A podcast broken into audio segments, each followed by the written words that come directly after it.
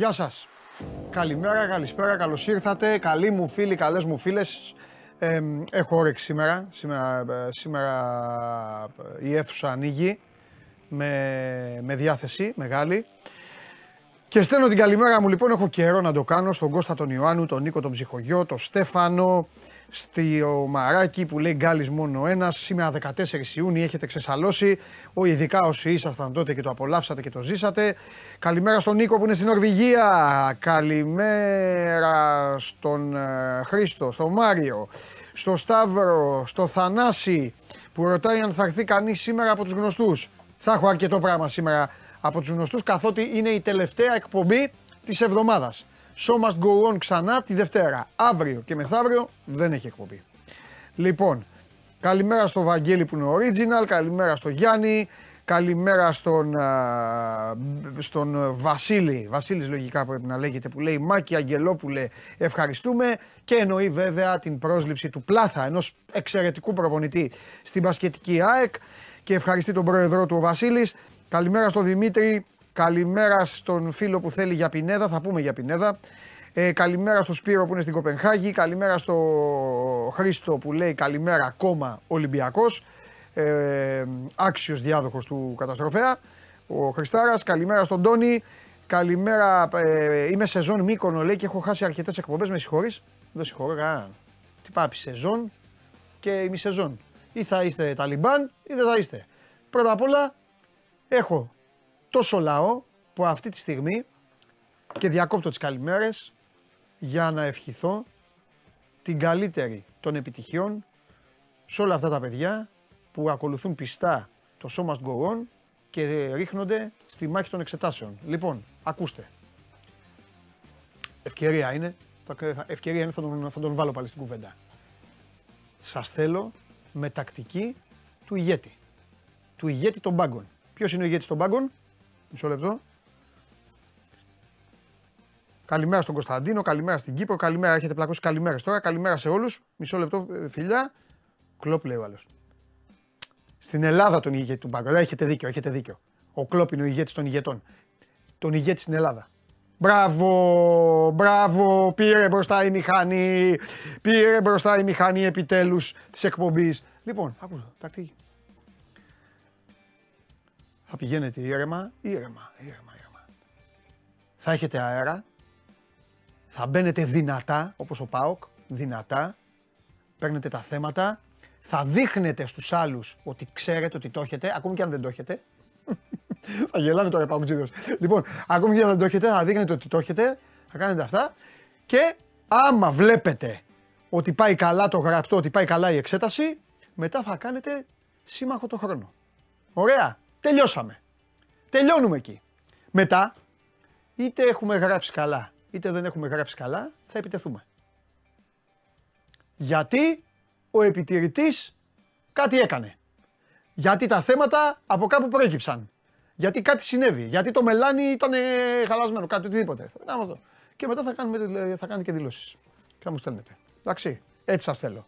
Λοιπόν, καλή επιτυχία θέλω. Ρε εσείς μη βιάζεστε. Όχι, κόψτε το, κόψτε το, κόψτε το. Θα σας πω, κόψτε το ρε παιδιά, έλα ρε παιδιά. Μα μου το βάζετε σαν να με πιέζετε κιόλας. Όχι, Ντενή. Ντενή, κόψτε τον Κώστα. Δεν είναι ε, ο άνθρωπος να κάθεται να περιμένει. Τι είναι αυτό που κάνετε, ρε; Σας λέω είμαστε ωραία, περνάμε ωραία. Ξεκινάμε αμέσως όλα τώρα. Όχι, έχουμε. Δεν θέλω τώρα. Ρε με το ζόρι, ρε, να μην προλάβω να πάρω μια ανάσα να πω, ρε, εσύ. ρε Μάνο, τι είναι αυτά;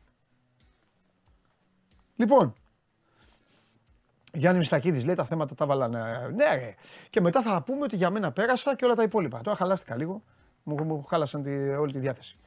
Απ' έξω. Λοιπόν. Ε, αυτό. Σας θέλω, ε, σας θέλω με τακτική για να μου περάσετε.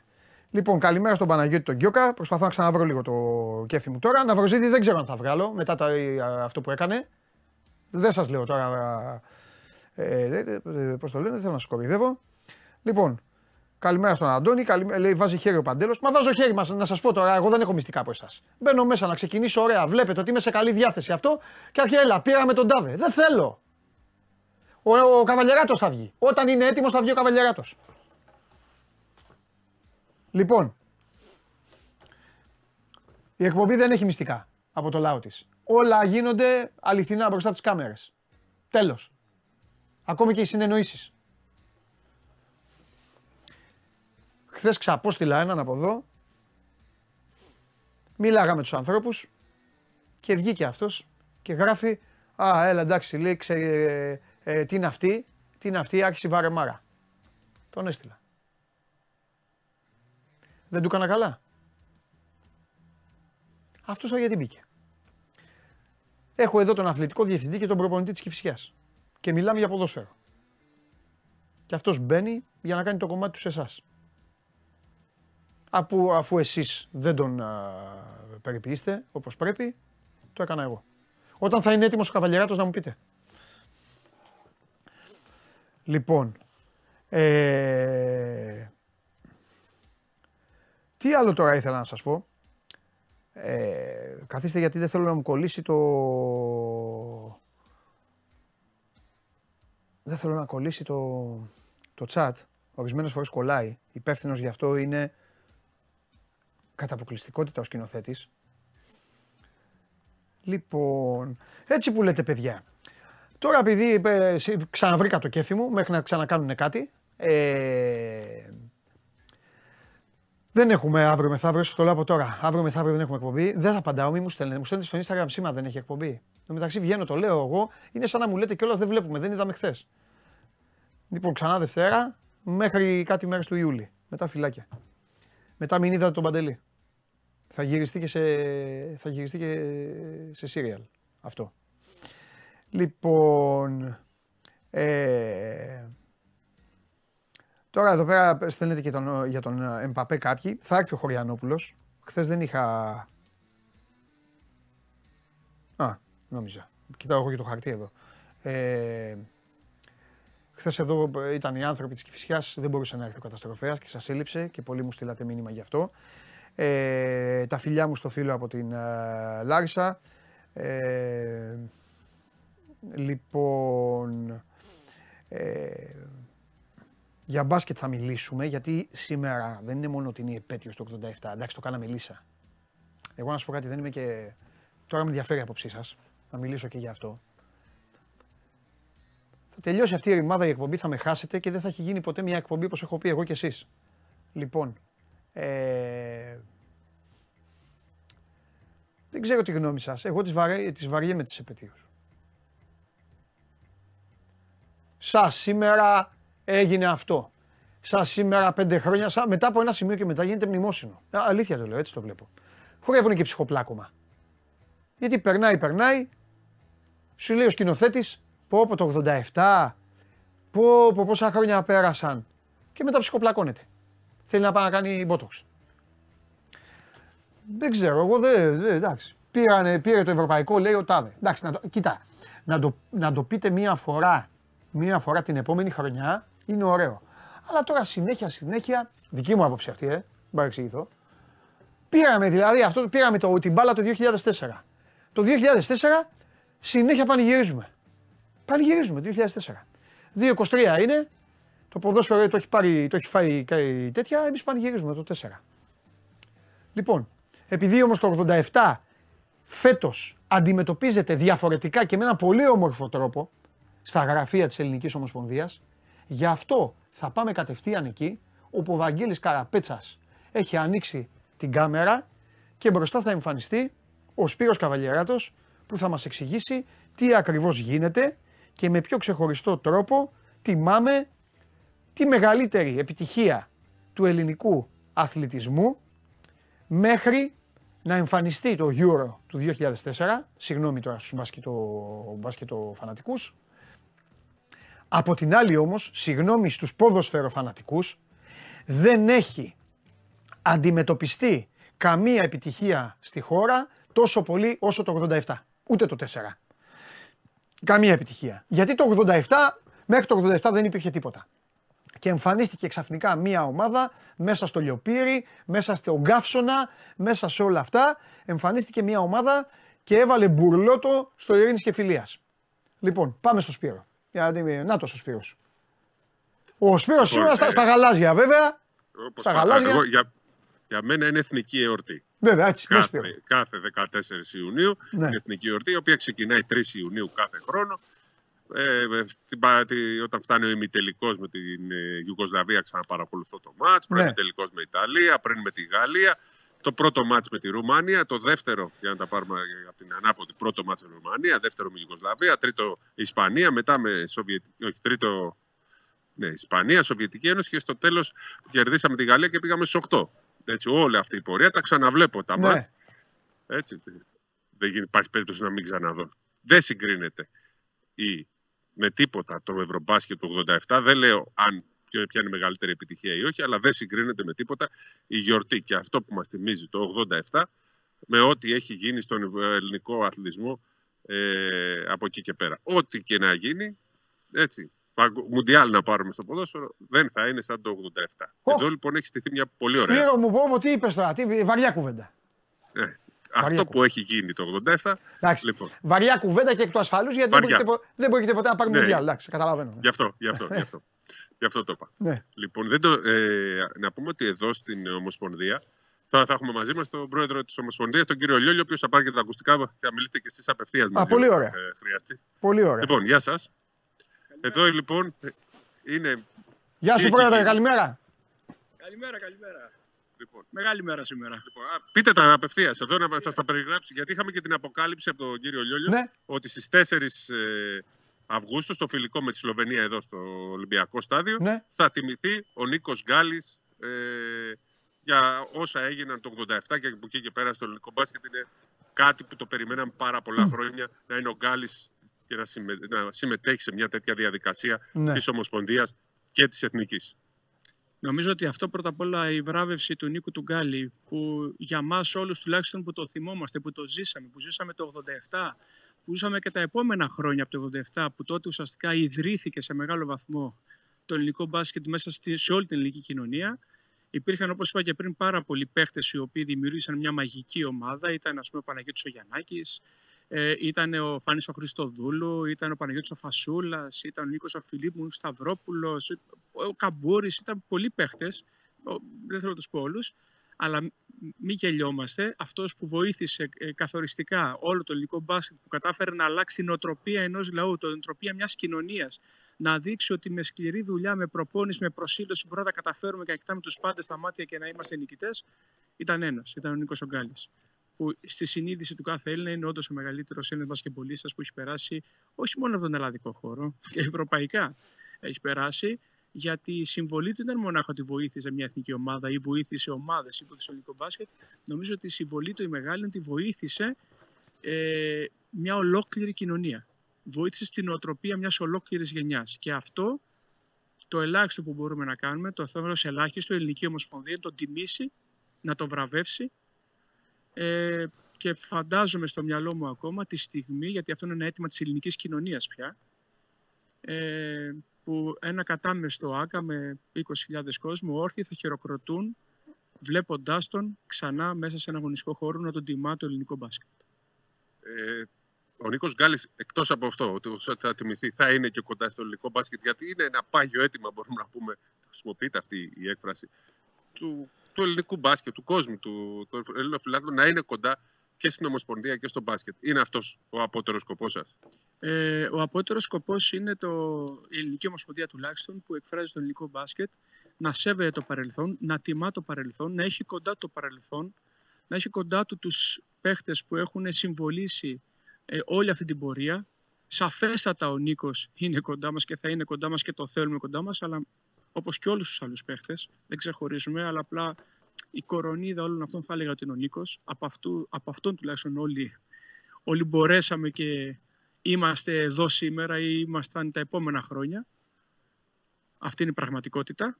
Τη δεχόμαστε, όχι αυτή είναι η πραγματικότητα. Ε, και εννοείται πως με σεβασμό, με σεβασμό και προσέγγιση σωστή, ο Νίκος είναι μαζί μας και αυτό φαίνεται από το γεγονός με πολύ μεγάλη συγκίνηση και πολύ μεγάλη χαρά Σας το λέω επειδή αυτή είναι η αλήθεια. Με πολύ μεγάλη συγκίνηση και χαρά δέχθηκε αυτή την, την πρόταση, πρόσκληση, που είναι ουσιαστικά η επιβράβευση, έστω και μετά από αρκετά χρόνια, γιατί όντως είναι λίγο καθυστερημένη αυτή η αναγνώριση, ε, για όλη την προσφορά του σε όλο αυτό το δημιούργημα. Ε, να πω επί τη ευκαιρία ότι σήμερα, έτσι όπως φαίνεται και από την μπλούζα που φορά ο πρόεδρος της Ομοσπονδίας, ότι υπάρχει αιμοδοσία εδώ, με αφορμή την, ε, τα 36 γενέθλια της Εθνικής από την κατάξυση του 87. Υπάρχει ομοδοσία εδώ και ε, υπάρχει και η σύνδεση της ομάδας του 87 με την επόμενη του 2005 και του 2006 που έφερε ένα χρυσό, ένα σημαίνιο. Ε, είναι εδώ λοιπόν από την ομάδα του 87 ο Νίκος Σταυρόπουλος και ο Νίκος Φιλίππου και από την ομάδα του 2005 ο Δημήτρης Διαμαντίδης, ο Κώστας ε, Τσαρτσαρής και ο Δήμος Τικούτη, εκτός αν έχω ξεχάσει κανέναν άλλο. Είναι μια πολύ γιορτινή και ωραία ατμόσφαιρα εδώ που μας θυμίζει το, τα παλιά και βέβαια οι περισσότεροι από αυτούς τους παίχτε έχουν αυτή τη στιγμή συνεργασία με την Ομοσπονδία και βοηθούν να ξαναζήσουμε και 87 και 2005 και 6 και 9. Έτσι. Και μην ξεχνάμε βέβαια ότι το μπάσκετ είναι στο αίμα μας, δεν είναι απλά κάτι το οποίο το λέμε και το λέμε συνέχεια, είναι και μια πράξη.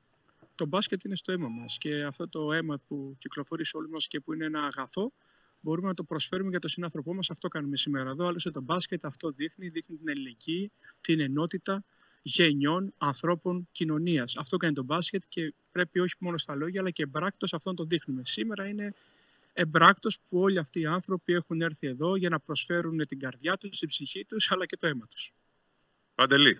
Έχω, ναι, θέλω να ρωτήσω δύο-τρία ναι, ναι, πραγματάκια τον πρόεδρο. Πρώτα απ' όλα να κάνω λίγο για να σας χαλαρώσω λίγο, να παίξω λίγο και εγώ με το μότο. Απλά να πω ότι το θέμα είναι να μην μας πίνουν αυτό το αίμα.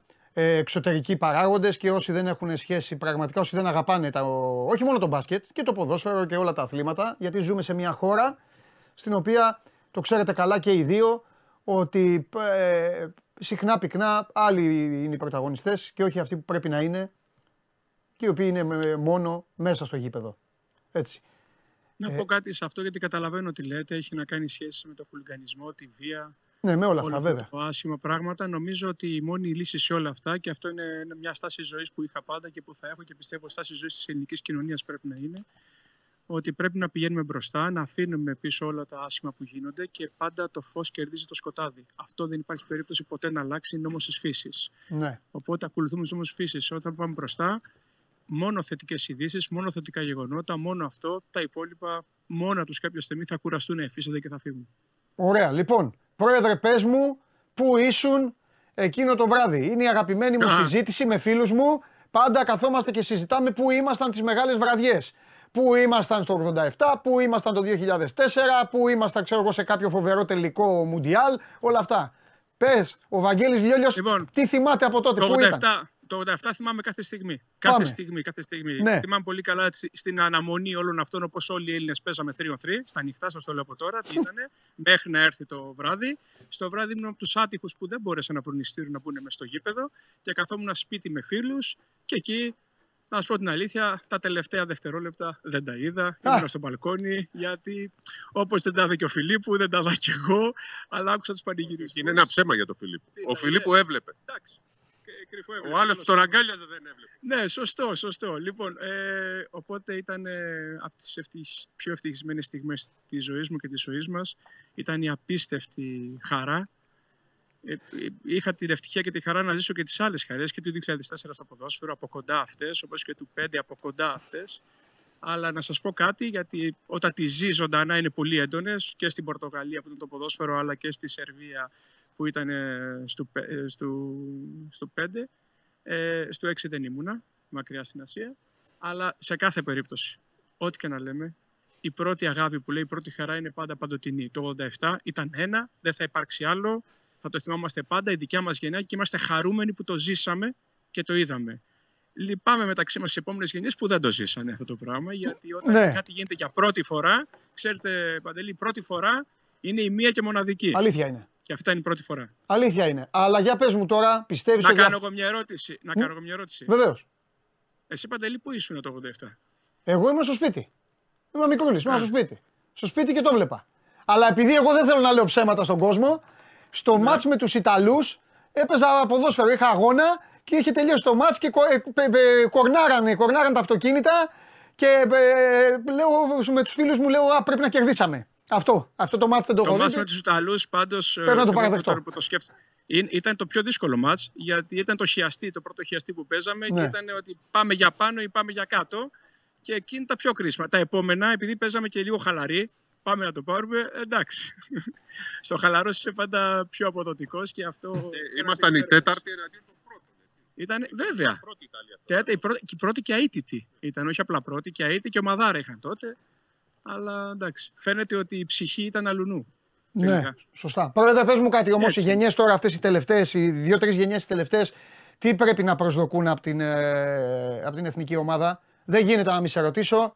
Θα, θα, ήμουν, θα ήμουν αφελής. Σε έχω απέναντί μου. Οι γενιές πρώτα απ' όλα... Θέλω να μου πεις για την εθνική μας. Ετοιμαζόμαστε να πάμε στη Μανίλα. Θα είμαστε όπως πρέπει. Γράφονται διάφορα, παρασκήνια, από, από εδώ, από εκεί. Εσείς, πώς, πώς λένε για τις ομάδες έχουν έναν πρόεδρο; Ο πρόεδρος της εθνικής ομάδας είσαι εσύ. Τι λέει ο πρόεδρος λοιπόν; Ο πρόεδρος λέει ότι εφόσον είμαστε όλοι υγιείς, θα μπορέσουμε να πάμε απόλυτα δυνατοί εκεί. Για μένα, πάνω απ' όλα προέχει να είμαστε όλοι υγιείς. Ναι. Υγιείς εννοώ και σωματικά και πνευματικά. Ωραία. Για μένα η πνευματική προσήλωση είναι ώρε-ώρε πολύ πιο σημαντική από τη σωματική προσήλωση και δεν αναφέρουμε στου παίχτες, αναφέρομαι όχι μόνο στο staff, αναφέρομαι στη διοίκηση.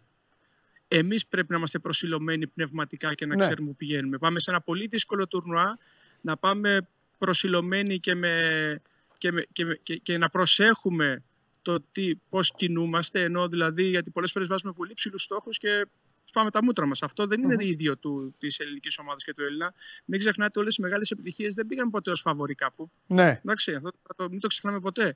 Πρέπει να πηγαίνουμε συνειδητοποιημένοι και με ταπεινοφροσύνη. Ναι. Για μένα αυτά, από τη μεριά της δίκη τουλάχιστον αυτό θα γίνει. Ναι. Και θέλω όλο αυτό να, να μεταφερθεί στους πάντες. Στο staff, στου παίχτε, γιατί αυτή είναι η πραγματικότητα. Πάμε σε ένα τουρνά πάρα πολύ δύσκολο, με μεγαθύρια, Χαιρόμαστε που συμμετέχουμε εκεί. Θα χαρούμε περισσότερο αν προχωρήσουμε και στο καλύτερο δυνατό επίπεδο. Με Ιτούδη κανονικά. Αυτό θα ε; κάνουμε. Με Ιτούδη κανονικά. Ε, ε, βέβαια. Όπως είναι η εθνική ομάδα, προχωράει κανονικά. Αυτή τη στιγμή έτσι είμαστε, προχωράμε κανονικά. Ωραία. Και κάτι τελευταίο θέλω και μετά θα σας αφήσω γιατί κάνετε κάτι σπουδαίο εκεί και δεν είναι να σας απασχολώ. Θέλω την άποψή σου. Ε, Πώς κύλησε, τελειώνει τώρα. Ε, με ρεμέτια έχουν ε, μείνει τελευταία ε, παιχνίδια τελικών. Πώς κύλησε η σεζόν στο μπάσκετ ε, και κατά πόσο είσαι και ευχαριστημένος και για αυτά τα οποία εδώ σε αυτή την εκπομπή είχες εξαγγείλει το Final Eight. Έγινε. Μπάσκετ, ε, ε, ε, Elite League, Final Four, εντάξει, συχνά πυκνά. Η κάθε αρχή είναι και δύσκολη. Υπάρχουν πράγματα που χρήζουν βελτίωση, ας πούμε. αλλά θέλω έτσι να μου πεις πώς το, τι βαθμό θα έβαζες σε όλη τη σεζόν. Επειδή, επειδή όσοι με γνωρίζουν ξέρουν ότι είμαι πάρα πολύ αυστηρός με τον εαυτό μου, εγώ δεν βλέπω το τι καλό έχει γίνει, βλέπω ότι άσχημο έχει γίνει για να το βελτιώσουμε. Πιστέψτε με ότι είμαι πολύ πολύ αυστηρός και όπου κάνουμε νέες προσπάθειες, εγώ λέω πολλές φορές από τα 10 πράγματα που θα κάνουμε, ναι. ε, τα 4 θα είναι λάθος. Νομοτελειακά. Για να μην κάνεις λάθη, δεν πρέπει να κάνεις τίποτα. Θα κάνουμε λάθη. Το σημασία έχει να αναγνωρίσεις τα λάθη σου και να προχωρήσει να τα διορθώνεις. Γιατί μόνο δοκιμάζω κάνει αυτά τα πράγματα. Κάνουμε πάρα πολλά πράγματα σαν Ομοσπονδία. Ανοίξαμε πάρα πολύ εγώ την. Ε, Απλώσαμε πολύ τον τραχανά στο τι πρέπει να κάνουμε σε πάρα, πάρα πολλά πράγματα. Και ε, μου αρέσει ένα βασικό πράγμα ότι η Ομοσπονδία ε, έχει πια μια οργάνωση και μια δομή που μπορεί να υποστηρίζει τόσες πολλές δραστηριότητες. Από εκεί και πέρα τα κομμάτια βελτίωσης σε όλα τα επίπεδα, όταν λέω σε όλα, μιλάω σε όλα τα επίπεδα, είναι τεράστια. Είναι τεράστια και θα χρειαστούμε πάρα πολύ καιρό για να τα προχωρήσουμε. Εγώ θέλω κάθε χρόνο να πηγαίνουμε ακόμα καλύτερα, κάνουμε βήμα προς τα πάνω. Elite League πήγε εξαιρετικά. Τώρα πρέπει να βελτιώσουμε πολύ την Α1 γυναικών, όπως και Β και Γ εθνική που έχουν πια αλλάξει ονομοτοδοσία και Α2 γυναικών. Ε, σίγουρα θα πρέπει. Άλλαξε και όνομα η Β' και η Εθνική, έτσι. Ναι, ναι, άλλαξε όνομα στη λογική αυτή γιατί κάνουμε τα επόμενα βήματα. Συνεχώς σε κάθε κατηγορία θα κάνουμε και βήματα. Σταδιακά, ε, μελετώντας το τι πήγε πετυχημένο στις προηγούμενες κατηγορίες και να προχωράμε. Η σχέση μας και η συνεργασία που έχουμε με την Basket League είναι πάρα, πάρα πολύ καλή. Ε, προχωράμε γιατί η πυραμίδα είναι πυραμίδα. Οι εθνικές ομάδες νομίζω ότι θα προχωρήσουν κανονικά, οργανώνονται πολύ καλά. Ε, το αναπτυξιακό προχωράει. Στα αγόρια πολύ πιο έντονα, στα κορίτσια θα κάνουμε του χρόνου καινούριες αλλαγές. Ψηφιακά πάμε με, με, με επίθεση τρέχοντας, δηλαδή πέρα από το κάρτα από τον αθλητή που βγαίνουν τα ψηφιακά. Έχουμε πάει σε ψηφιακό φύλλο αγώνα από του χρόνου. Θα προχωρήσουμε όλοι οι αγώνες εθνικών κατηγοριών θα υπάρχει technical delegate στου αγώνες. Υπάρχουν αρκετές αλλαγές που στο επόμενο χρονικό που επόμενο 20 ημέρα θα σας πούμε μία προς μία, τις καταλάβει και ο κόσμος και οι ομάδες. Νομίζω πρέπει να προχωρήσουμε μπροστά. Πρέπει να τρέξουμε, να κερδίσουμε το χαμένο έδαφος που είχαμε, γιατί είχαμε χαμένο έδαφος, και από εκεί και πέρα να κρατάμε τα καλά και να διορθώνουμε τα άσχημα. Για μένα το μεγαλύτερο, ο μεγαλύτερος αντίπαλος σε ό,τι κάνουμε, ε, όλοι μας, είναι ο κακός εαυτός μας. Τίποτα άλλο.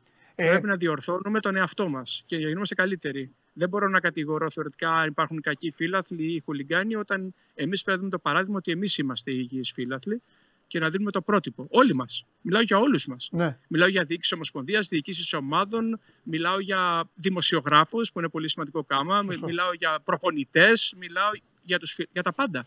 Αυτό είναι παράδειγμα. Ναι. Το παράδειγμα βλέπουν και οι άλλοι και τα παράδειγμα βλέπουν και τα παιδιά και τα νέα παιδιά. Άμα δουν κάτι άσχημο να γίνεται, άσχημο θα κάνουν. Να δουν κάτι καλό να γίνεται, καλό θα γίνεται.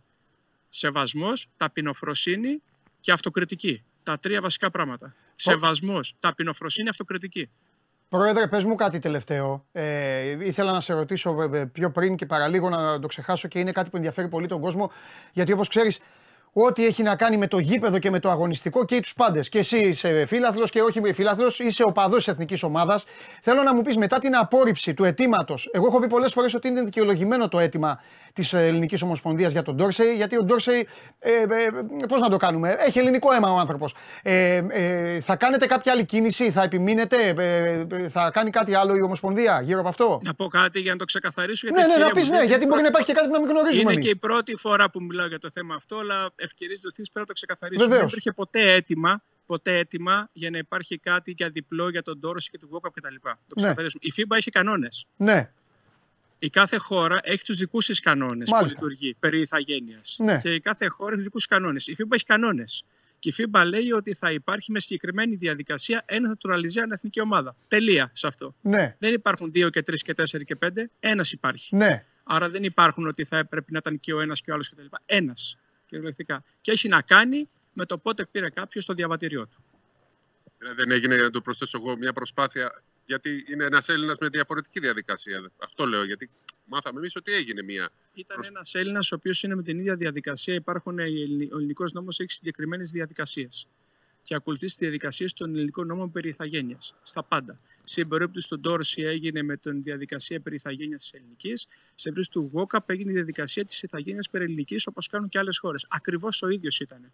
Όπως αργότερα θα γίνει, ενδεχομένως προχωράει η διαδικασία για το Μήτρου Λόγκ, όπως ήταν πριν για προηγούμενους ε, αθλητές με διαδικασία ηθαγένειας. Είναι ξεκάθαρο αυτό που έχει γίνει. Από εκεί και πέρα, οι κανονισμοί της FIBA ως διοργανώτριας αρχής αυτών των αγώνων είναι συγκεκριμένη. Δεν έχει να κάνει με τον τρόπο ηθαγένειας της κάθε χώρας. Έχει να κάνει με το δικό της. Αλλιώς θα ερχόταν μια χώρα και θα έχει ένα άλλο τρόπο ηθαγένειας και θα βάζε μέσα 15, όπως θέλει. Δεν γίνεται. Η FIBA λειτουργεί με αυτόν τον τρόπο και πολύ σωστά λειτουργεί, αν θέλει τη γνώμη μου. Και αυτό πρέπει να ακολουθούμε, γιατί αλλιώς θα μπερδευόμασταν.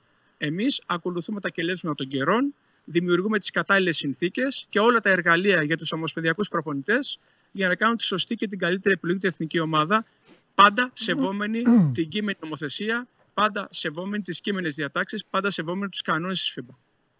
Μάλιστα, ωραία. Πρόεδρε, σε ευχαριστώ πολύ εγώ. Καλή επιτυχία εκεί στην προσπάθεια και του χρόνου τέτοια μέρα να έχετε και κάτι άλλο, ξέρω εγώ, εσείς. Εσείς έχετε τις ιδέες.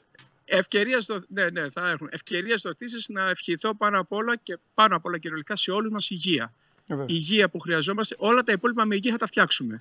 Η υγεία όμως είναι κάτι που το χρειαζόμαστε και που σήμερα το προσφέρουμε. Ευχαριστούμε πολύ. Ευχαριστούμε πολύ. Ευχαριστούμε. Να είστε καλά. Λοιπόν, αυτός ήταν ο πρόεδρος Ομοσπονδίας, ο Βαγγέλης Λιόλιος, ο οποίος, ο οποίος, θέλω να πω ότι μετά από τη φοβερή assist που του έβγαλα, ε, ε, έβαλε, ε, ξεκινάω από το τέλος πύρο μου, έβαλε ένα ναι. νέο δεδομένο στο τραπέζι. Γιατί είπε, είπε ήθελε να το ξεκαθαρίσει αυτό με τον Ντόρσεϊ. Βέβαια, εγώ έχω κάποιες ενστάσεις όχι τόσο στον κύριο Λιόλιο όσο αυτό που είπε στη Φίμπα. Γιατί ο Ντόρσεϊ, εντάξει, τι να κάνουμε τώρα, να του κάνουν αφαίμαξη, έχει ελληνικό αίμα. Τέλος πάντων, ο καθένας έχει τα κριτήριά της η Φίμπα. Άργησε πολύ η διαδικασία και αυτό τελικά είναι. Τέλος πάντων, Τέλος πάντων εντάξει. πριν κλείσουμε, ναι. θέλω λίγο ναι. να πάμε και στο 87. Γιατί ε, έχουμε δύο ανθρώπους στο 87 εδώ. Λοιπόν, έχουμε το Magic, Νίκο Σταυρόπουλος, και έχουμε και Νίκο Φιλίππου. Ο ένας θα ακούει. Τι θα ακούει, τι εννοείς θα ακούει; Πρώτα απ' όλα, περίμενε. Πρώτα απ' όλα να λογοδοτήσει. Καλησπέρα, καλησπέρα. Γεια σου Νίκο μου, γεια σου Νίκο μου. Να λογοδοτήσει ο κύριος Φιλίππου γιατί δεν φοράει μπλουζάκι. Θα πω εγώ μάλλον. Γιατί δεν υπήρχε σαν μέτρα του. Η αλήθεια του είναι λίγο στενό και αυτό, αυτό ε, κοντό είναι, το όχι είπα. στενό. Κοντό, κοντό είναι. Δεν θα ακούει ο Φιλίππου ή θα μεταφέρει. Το είπα, το είπα. Είναι στον όγκο και όχι στη γράμμωση, γι' αυτό αποφεύγω να το φορέσω. Λοιπόν, ε, το 87, όταν Ποιος μιλάει κατά Ο Διαμαντόπουλος. Α, κάτι μου θυμίζει αυτό το όνομα. ναι. Παλιός φίλος του. Ξέρει από μπάσκετ ή όχι; Ξέρει από μπάσκετ. Το μάτς με την Ιταλία έπαιζε ποδόσφαιρο. το αποκάλυψε τώρα. Συγγνώμη. Λοιπόν, ζητάει συγγνώμη, λέει, σιγά δεν το εννοεί. Έτσι. Λοιπόν, ε, 36 χρόνια μετά και όχι όλοι σας θυμούνται, σας θυμούνται όλο και παραπάνω. Έτσι. Ε, πώς, πώς πιστεύετε ότι το έχετε καταφέρει όλο αυτό; Γιατί συνήθως τα ξεχνάει ο κόσμος. Τώρα ε, κάθε μέρα ξυπνάμε 14 Ιουνίου και λέμε χρόνια πολλά. Συνήθως τα ξεχνάει όντως, αλλά το χαρακτηριστικό παράδειγμα είναι εκτός από κάποιους βέβαια κάποια ηλικία που μας θυμούνται, έχουν τα παιδάκια τους που είναι 15 χρονών και λέει τον θυμάσαι. Ακριβώς. Και... Το παιδάκι κοιτάει και λέει: Όχι, τι να θυμηθώ. τι να θυμηθώ. Αλλά αυτό έχει τη σημασία ότι ο γονιός, επειδή το έχει τόσο ζεστά μέσα του και τόσο όμορφα, όμορφα όλη εκείνη την εποχή, το περνάει και στα παιδιά τα παιδιά όσο μπορούν καταλαβαίνουν και είναι το σημαντικό ότι τα παιδιά βλέπουν, όπως και εδώ πριν λίγο ήταν οι καινούργιοι ήρωες του 5 ή του, της επόμενης γενιάς που θα παίξουν πρώτα Θεός το καλοκαίρι και θα ε, μας φέρουν επιτυχίες και έτσι υπάρχει αυτή η συνέχεια και αυτή η χαρά σε όλους μας. Και ο κόσμος θυμάται, ο, ο κόσμος θυμάται πραγματικά. Τώρα μετά από 36 χρόνια, άμα το σκεφτεί κανείς ότι θυμόμαστε ένα γεγονός, αυτό λέει από μόνο του όλα είμαστε περήφανοι. Είμαστε πραγματικά πολύ περήφανοι που ήμασταν τυχεροί και ευλογημένοι που το ζήσαμε. 4 ε, Αυγούστου θα είστε εδώ, το έχετε προγραμματίσει, το ξέρατε αυτό που σήμερα ανακοίνωσε ο πρόεδρος. Γιατί θα, θα τιμηθεί ο Νίκος Γκάλης. Δεν ξέρω αν το είχατε μάθει. Θα να αλλάξετε τις διακοπές σας ενδεχομένως. Ο και... Νίκος δεν το ήξερε. Εγώ δεν το ήξερα, ναι, αλλά έτσι κι αλλιώς ο Νίκος Γκάλης είναι, είναι κομμάτι της ζωής μας. Δεν είναι κάποιος. Δηλαδή είναι σαν συγγενείς μας, σαν άνθρωπος της οικογένειάς μας. Πέρα από το αθλητικό, πέρα από το... τις επιτυχίες, πέρα από όλα. Δηλαδή αυτά που ζήσαμε όλα αυτά τα χρόνια μαζί του, νομίζω αξίζουν όχι να χάσουμε τις διακοπές, να αλλάξουμε όλο το πρόγραμμά μας. Θα το αλλάξουμε ούτως ή άλλως και θα είμαστε παρόντες για να τιμήσουμε την τιμή που θα κάνουμε στον Νίκο τον Γκάλι όλοι μας. Και αυτό που μας τίμησε αυτός όλο τόσα χρόνια και έδωσε όχι μόνο σε εμάς και σε όλο τον ελληνικό αθλητισμό. Ε, Παντέλη, θες να πεις κάτι. Όχι, θέλω να πω για τον Γκάλι ότι είναι πιο δύσκολο, ε, ότι είναι μεγαλύτερο, ε, ότι θα πάρει ένα μεγαλύτερο μπράβο και ο Σταυρόπουλος από ότι ο Φιλίππου. Γιατί για τον Φιλίππου ούτως ή άλλως ήταν πραγματικά ήθελε δεν ήθελε, ήταν κομμάτι της οικογένειάς του, αφού κάθε μέρα τον έβλεπε. Τον Γκάλι κάθε Πέμπτη παίζανε. Ο Κακομήρη, ο, Κακομύρης, ο άλλος ο Νίκος, έπρεπε στην εθνική ομάδα να του λέει Γεια σου Νίκο μου να τον αγκαλιάζει και, και να παίζουν Άρης Πάου και να παίζουν ξύλο. Σε εισαγωγικά. Εγώ ήμουν στο δωμάτιο με τον Νίκο στην εθνική ομάδα, οπότε μου έλεγε τι γινόταν στον Άρη. οπότε είναι σαν να ήμουν παρόν και εκεί. Και η αντιπαλότητα εκείνης της εποχής, η καλώς εννοούμενη του Άρη και του Πάουκ, ήταν νομίζω η, αυτό που έδινε το παραπάνω στον ανταγωνισμό και στη, να υπάρχει μια δυνατή εθνική ομάδα. Άρωστε, οι παίκτες, άμυλα, άμυλα. Και οι παίκτες του Άρη και του Πάουκ και όλων των άλλων ομάδων που αυτός είναι ο σκοπός, να δίνουν παίκτες στην εθνική ομάδα. Γιατί όπως ξέρουμε, η βιτρίνα του μπάσκετ σε μια χώρα είναι η εθνική της ομάδα. Σωματιακά πόλεμος. Πόλεμος πραγματικός. Ναι, ναι, ναι. Δεν, λέγα, δεν λέγαμε καλημέρα όταν. Καλησπέρα πριν το παιχνίδι. Αλλά η εθνική ομάδα είναι εθνική ομάδα και είναι, αγκαλιαστήκαμε όλοι και γίνε μια οικογένεια. Γι' αυτό και είχαμε την επιτυχία τη μεγάλη. Δεν είναι τυχαίο. Ε, Παντελή, για να κλείσουμε και από εδώ. Ναι. για να... ναι. Εγώ θέλω να ρωτήσω τον Νίκο, το Σταυρόπουλο, γιατί είναι και υπεύθυνο του αναπτυξιακού και ξέρει τι γίνεται τώρα τις επόμενες ε, γενιές. Αυτό που έρχεται. Τα τελευταία χρόνια, δεν μιλάω για την εθνική ανδρών, αλλά τα τελευταία χρόνια δεν βλέπουμε πολλά πράγματα που να μας κάνουν να αισιοδοξούμε. Ε, επειδή με ακούει ο Νίκος. Επειδή ναι. με ακούει ο Νίκος κιόλας, θέλω να πω κάτι, Νίκο μου. Ο Σπύρος είναι ένας υπηρέτης του μπάσκετ και είναι και πάρα πολύ ευγενικό παιδί. Εγώ λοιπόν, επειδή, επειδή δεν είμαι υπηρέτης του μπάσκετ και είμαι και λίγο πιο σκληρός άνθρωπος, θα σου ερωτήσω κάτι στα ίσια. Νίκο, Έλληνες μπασκετμπολίστες του επίπεδου του δικού σας, του επίπεδου των επόμενων γενεών που πήραν μετάλλια. Θα σου το πω ακόμη πιο σκληρά. Φεύγει η γενιά του Σλούκα του Παπα-Νικολάου. Από εκεί και πέρα, σε ρωτάω στα ίσια, θα ψάχνουμε να βρούμε σε 5, 6, 7 χρόνια ποια παιδιά είναι στις Ηνωμένες Πολιτείες, στα κολέγια, συμπατριώτες μας για να τους φέρνουμε στην εθνική ομάδα ή πιστεύεις ότι θα, θα ανοίξει κάποια πόρτα; Γιατί δεν ξέρω. Ε, εγώ δεν είμαι πολύ αισιόδοξος, αλλά εσύ είσαι ο υπεύθυνος. Δεν είμαι εγώ. Οπότε πες. Να σας πω, επειδή ασχολούμαι και είναι και τιμή μου που είμαι σε αυτό το πρόγραμμα ναι. και τρέχω για αυτό το πρόγραμμα μαζί με τον Κώστα ώστε να δώσουμε ευκαιρία σε νέα παιδιά να παίξουν Ναι. και ο στόχος είναι να φτάσουν στις εθνικές ομάδες, θα σας πω πραγματικά ότι υπάρχει υλικό. Υπάρχει υλικό πραγματικό, θέλει λίγο υπομονή, δεν μπορεί μέσα σε ένα χρόνο να βγάλουμε γενιά. Θα δείτε λίγο την εθνική εφήβων φέτος. Δεν έχει σχέ- σημασία αν θα πάρει τίτλο ή όχι η διάκριση. Ο δικός μας ο στόχος είναι να, να στείλουμε παραπάνω παιδιά στην εθνική ανδρών Ναι. θεωρώ μετά τη, τη φουρνιά αυτή που είπες του Σλούκα, του Παπα-Νικολάου και τα λοιπά έρχονται από πίσω παιδιά που νομίζω ότι θα είναι ικανά να πάρουν τις ευκαιρίες και να βοηθήσουν και την εθνική ομάδα αλλά και το ελληνικό μπάσκετ. Υπάρχει υλικό πραγματικά, πιστέψτε με. Θα το δείτε. Παντελή, εκτός από τα ευχολόγια, εγώ επειδή είμαι λίγο πιο άνετος, γιατί δεν είμαι στην Ομοσπονδία τώρα, δεν είμαι πουθενά. Τα παιδιά, ούτε σε ομάδα, τα παιδιά αυτά λοιπόν που έλεγε και ο Νίκος πρέπει να παίζουν. Αν δεν παίζουν αυτά τα παιδιά, κλάφτα χαράλαμπε. Δηλαδή, εμείς είχαμε την τύχη, εγώ από τα Γιάννενα, ο Νίκος από τη Λάρισα, να πάμε σε μεγάλες ομάδες και 19 χρονών να παίζουμε 20-25 λεπτά. Ναι, αλλά στη- δεν είχατε στην εθνική manager στα κατηγορία. 15 να Δεν σας λέμε λένε ότι θα σε πρέπει πάω να στην γίνει τόσο, Μπαρτσελώνα. δηλαδή, αν δοθούν Κάτσε, ευκαιρίες, δεν φταίνε μόνο οι ομάδες. Μισό λεπτό. Καινούριοι αθλητές. Δεν φταίνε μόνο οι ομάδες. Δεν φταίνουν μόνο οι ομάδες. Δεν είχατε Είναι manager. γεγονός. Δεν είχαμε ούτε manager. Περίμενε να τον δώσω. Δώσε, δώσε, δώσε τώρα να γίνει. Να σου πω, Νίκο, Έλα, για δεν δώσε. είχατε όμως Ναι. manager στα 15 να σας λένε θα σε πάω στην Μπαρσελόνα και θα παίξεις και στους Ναι. Denver Nuggets με το Jokic να του κάνεις assist; Ωραία.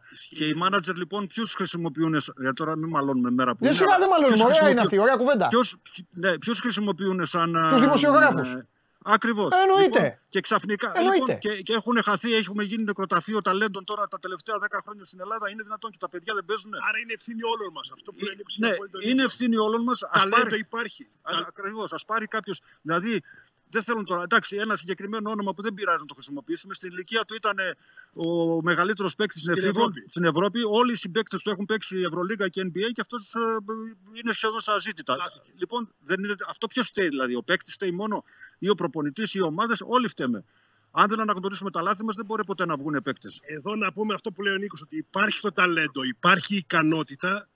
Ο στόχος ο δικός μας είναι να τους αναδείξουμε, αλλά από εκεί και μετά για να κάνουν την καριέρα που λέμε θέλει και άλλα πράγματα. Και νομίζω ότι η Ομοσπονδία κοιτάει και πιο, με ευρύ φάσμα να βοηθήσει αυτή την κατάσταση. Και νομίζω ότι θα γίνει. Και επειδή πάμε για καινούριους παίκτες, νέους παίκτες και προπονητές, να αναφέρουμε και για έναν άνθρωπο ο οποίος λείπει σήμερα από, μαζί, από κοντά μας και ήταν μεγάλος παράγοντας στη μεγάλη επιτυχία, ο Κώστας ο Πολίτη, που όλοι αναγνωρίζουμε το μεγάλο έργο που είχε στο μπάσκετ και στον ελληνικό αθλητισμό και του, την αγάπη που του έχουμε όλοι, αν και έφυγε ξαφνικά από κοντά μα. Τιμή μας, τιμή μας μεγάλη που δουλέψαμε μαζί.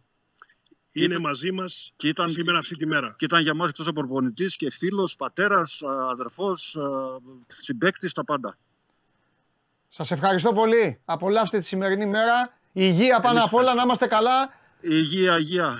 Να είσαι Εμείς καλά. ευχαριστούμε Και όλα να θέλουμε πάνε τη καλά. βοήθειά σας σε όλα. Να είστε καλά. Να είστε πάντα καλά. πάντα Μια δίπλα χαρά. σας. Φιλιά πολλά, φιλιά. Αυτός ήταν ε, ο Νίκος Σταυρόπουλος και ο Νίκος ο Φιλίππου σε άλλο ένα συναπάντημα αυτή η μέρα. Αυτή είναι, φο- είναι φοβερή ημέρα. Εμένα μου αρέσει αυτή η μέρα.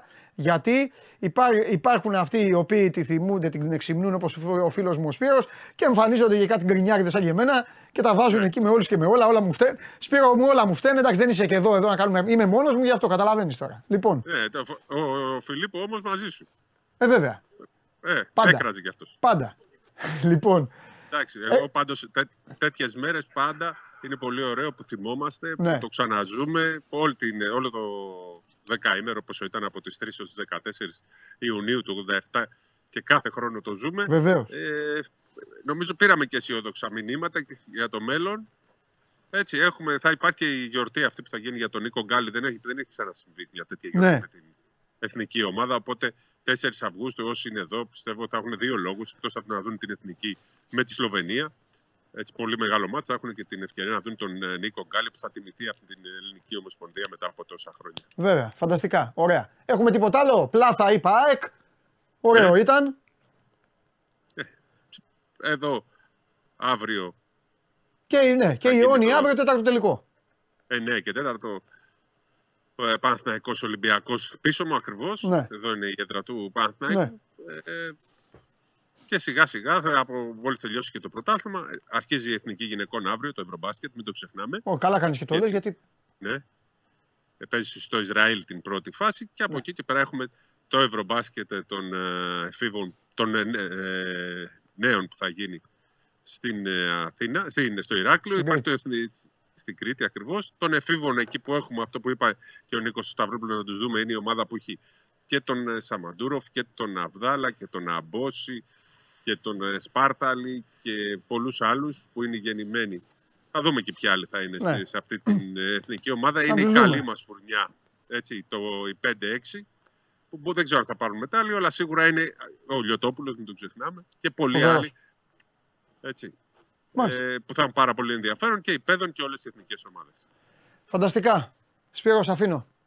Θα τα πούμε. Ευχαριστώ πολύ. Καλή συνέχεια. Γεια σου Σπύρο μου. Εγώ ευχαριστώ. Σπύρος Καβαλιαράτος από το ΟΑΚΑ ε, σε αυτή την ε, μίνι εκδήλωση, εκδήλωση αιμοδοσία της ε, Ομοσπονδίας ε, έτσι, με αφορμή την ε, επέτειο από την κατάκτηση του χρυσού μεταλλίου από την εθνική μας ομάδα το βράδυ της 14ης Ιούνιου του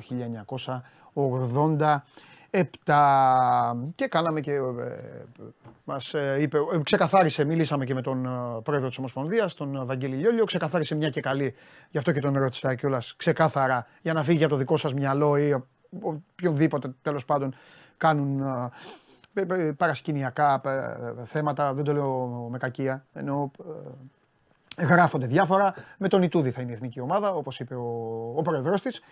Και μιλήσαμε και με τον Νίκο Σταυρόπουλο και με τον Νίκο Φιλίππου. Τώρα σιγά σιγά, άντε να σας κάνω τη χάρη, να κάνουμε μια περατζάδα.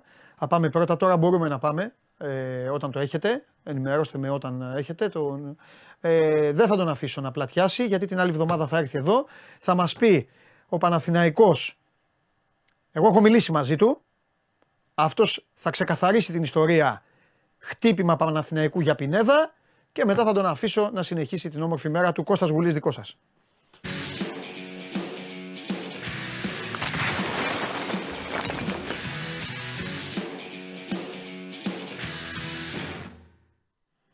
Καλημέρα. Έλα Κώστα μου.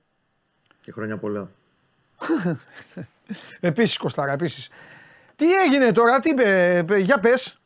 Κοίταξε, ξεκίνησε η μέρα μας λίγο ναι. εντυπωσιακά και από νωρίς από τις 8 η ώρα με ένα δημοσίευμα. Κάτσε να έρθω στο κέντρο. Ναι. Της ε, μιας εφημερίδας του Βίγο, η οποία έγραψε ότι ο Παναθηναϊκός έχει κάνει πρόταση 8 εκατομμυρίων ευρώ για να πάρει τον Πινέδα και ότι η ΑΕΚ έχει αντίστοιχα κάνει πρόταση και ότι υπάρχει ενδιαφέρον το Ολυμπιακό χωρίς να έχει καταθέσει πρόταση. Α, τους έβαλε μέσα. Πολύ, ναι, σε πολύ σύντομο χρονικό διάστημα ο Παναθηναϊκός το διέψευσε σε κατηγορηματικό όλο αυτό. Ναι. Ε, Λέγοντας ότι δεν έχει ασχοληθεί καν με την υπόθεση του Πινέδα συνολικά σαν Παναθηναϊκός. Ναι. Οπότε το τελειώνει το κλαμπ σε πρώτη ναι. φάση. Καλά, το κλαμπ ε, είναι δικαίωμά του. Το κάνουν αυτό οι ομάδες. Κοίταξε να δεις. Εγώ προσπαθώ να τα βάλω λίγο σε μια λογική όλα. Και όπως σε λογική και επειδή είσαι και καλός ρεπόρτερ, εγώ θυμάμαι και οι συζητήσεις μας και όλα. Δηλαδή, ο πρώτος άνθρωπος που μου ήρθε στο μυαλό ήταν ο Κώστας Γουλής όταν το διάβασα. Θέλω να σου το, να το πω αυτό. Θα μπορούσε να γίνει κάτι τέτοιο. Θα πρέπει να έχουμε τις εξής παραμέτρους στο μυαλό μας. Το οικονομικό είναι ένα κομμάτι. Ναι. Αν θα είναι 8 εκατομμύρια ή κάτι άλλο, ή οτιδήποτε θα μπορούσε να ζητάει η Θέλτα από τον οποιοδήποτε. Καλά, εννοείται. Αφού... Να, εκ τον Παναθηναϊκό, τον Ολυμπιακό, τον οποιοδήποτε. Πέρα από το οικονομικό όμως, θα πρέπει να έχουμε στο μυαλό μας και κάτι άλλο. Ναι. Ο Πινέδα είναι ένας ποδοσφαιριστής ο οποίος με τον προπονητή του έχει μια ξεχωριστή σχέση. Και γενικά η σεζόν που έζησε φέτος, βεβαίως τα παιδιά που καλύπτει το ρεπορτάζ τα ξέρουν καλύτερα, ήταν πολύ έντονη. Προφανώς και έχει ε, ένα αλφα δέσιμο και με το κλαπ, αλλά πολύ περισσότερο με τον προπονητή της ΑΕΚ, τον Ματίας Αλμέιδα.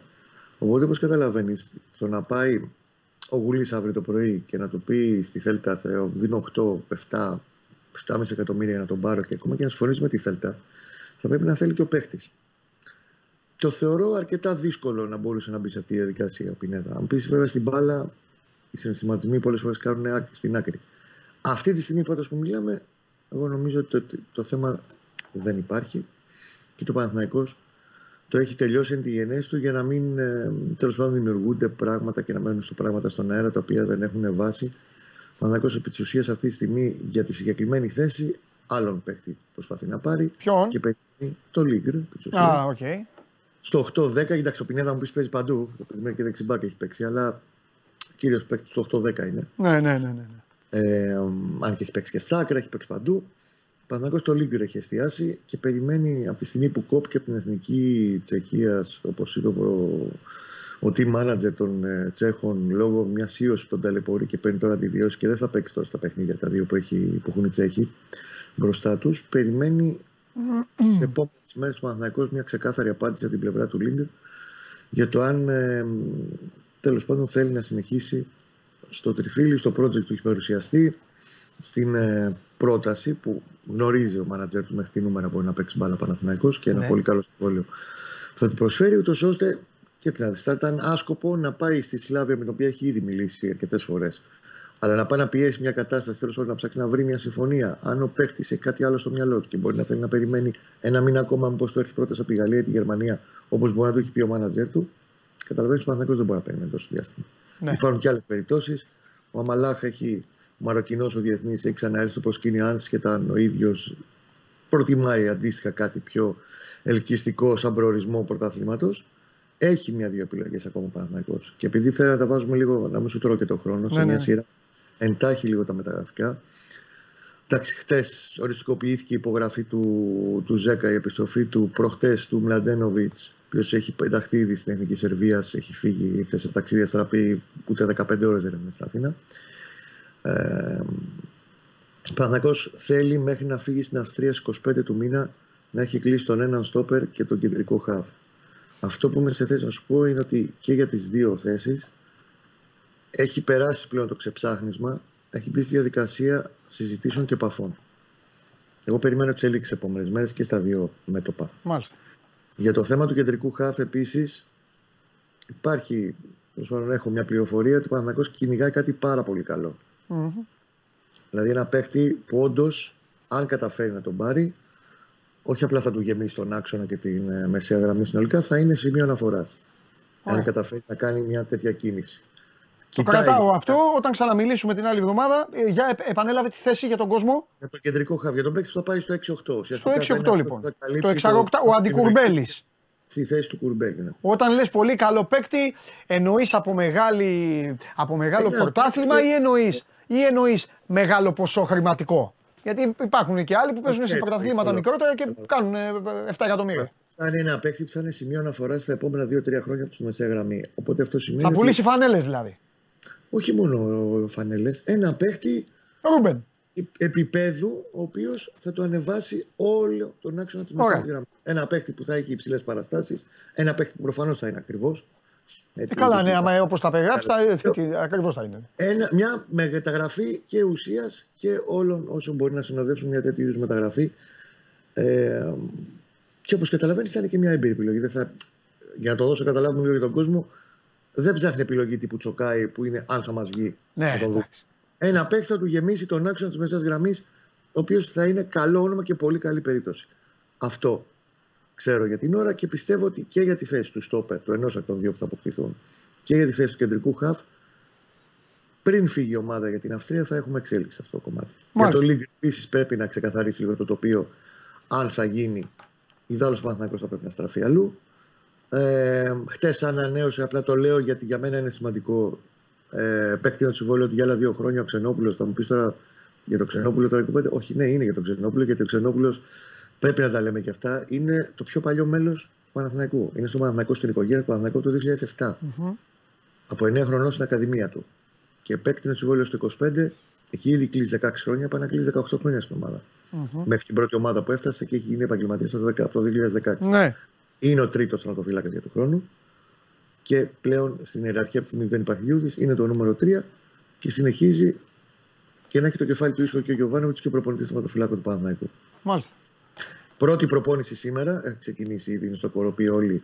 Νέο πρόσωπο μόνο 10, ακόμα και ο Μλαντένοβιτ μαζί με τους άλλους 7 διεθνείς είναι στις εθνικές ομάδες. Οι διεθνείς λογικά θα ενταχθούν. Φωτάρας χτυπημένος. 25-26. Ο Ιωαννίδης κόπηκε από χθες το βράδυ την εθνική ναι. με τραυματισμό ε, τον εξέτασε στο ιατρικό τίμη του Παναθηναϊκού σήμερα το πρωί. Έχει θλάσει στο λαγονοψοίτη. Δύσκολο σημείο, ε, αλλά τουλάχιστον. Δύσκολο σημείο γιατί είναι το σημείο. Δύσκολο πολύ, πολύ, πολύ, πολύ, πολύ. Είναι το μοναδικό σημείο που ενώνεται, ενώνει τα πόδια με τη μέση. Άστο, άστο, άστο. Ποιο είναι το σημείο; Α, αλλά το καλό είναι ότι είναι τώρα. Εντάξει, ότι έγινε τώρα. Εντάξει. Ε, Έχει χρόνο δηλαδή να το πάει πολύ καλά. Εντάξει. Ουσιαστικά και το φώτι τον περιμένουμε στην Αυστρία να μπει Ναι. με την ομάδα. 15 μέρες θα μείνει εκτός. Ε, αλλά καταλαβαίνεις ότι θα δούμε βεβαίως και τον Γερεμέγεφ, γιατί και αυτός θα πρέπει να ανήκει στην ομάδα και θα ξεκινήσει να προπονήσει. Μάλιστα. Καταλαβαίνεις ότι για μένα, επαναλαμβάνω ότι είναι σημαντικό ο Παναθηναϊκός να έχει και τρίτο φόρ. Σε μια σεζον που θα έχει 50 overmatch. Δηλαδή Ναι, είναι χρειάζεται, αυτό- εντάξει, εννοείται. Χρειάζεται, όχι, είναι σημαντικό να έχει τρίτο φόρ. Φαντάζομαι τώρα να ήμασταν 22 Ιουλίου και σε τρεις μέρες να έπαιζε το πρώτο προγραμματικό του με την Νύπρο ή με την Γκέννη. Ωραία, εντάξει, δεν είναι της παρούσης, αλλά θα σε ρωτήσω γιατί εσύ την έβγαλες την μπάλα και με αυτό κλείνουμε. Είσαι πες. της άποψης τρίτο φόρ. Ε, οι ομάδες δύο, δύο δρόμους ακολουθούν. Ή το τρίτο φόρ είναι ένας πιτσυρικά μέσα, από τα- μέσα από την ομάδα, όπως είχε ο, το Τζίμα ο Πάοκ, παράδειγμα λέω. Όπως έχει τον Μπιλάλο Παναθηναϊκός. Ναι, ρε παιδί μου, μπράβο. Ή είναι ένας είτε μπαρουτοκαπνισμένο, είτε ρε παιδί μου ένας που έχει δεχθεί.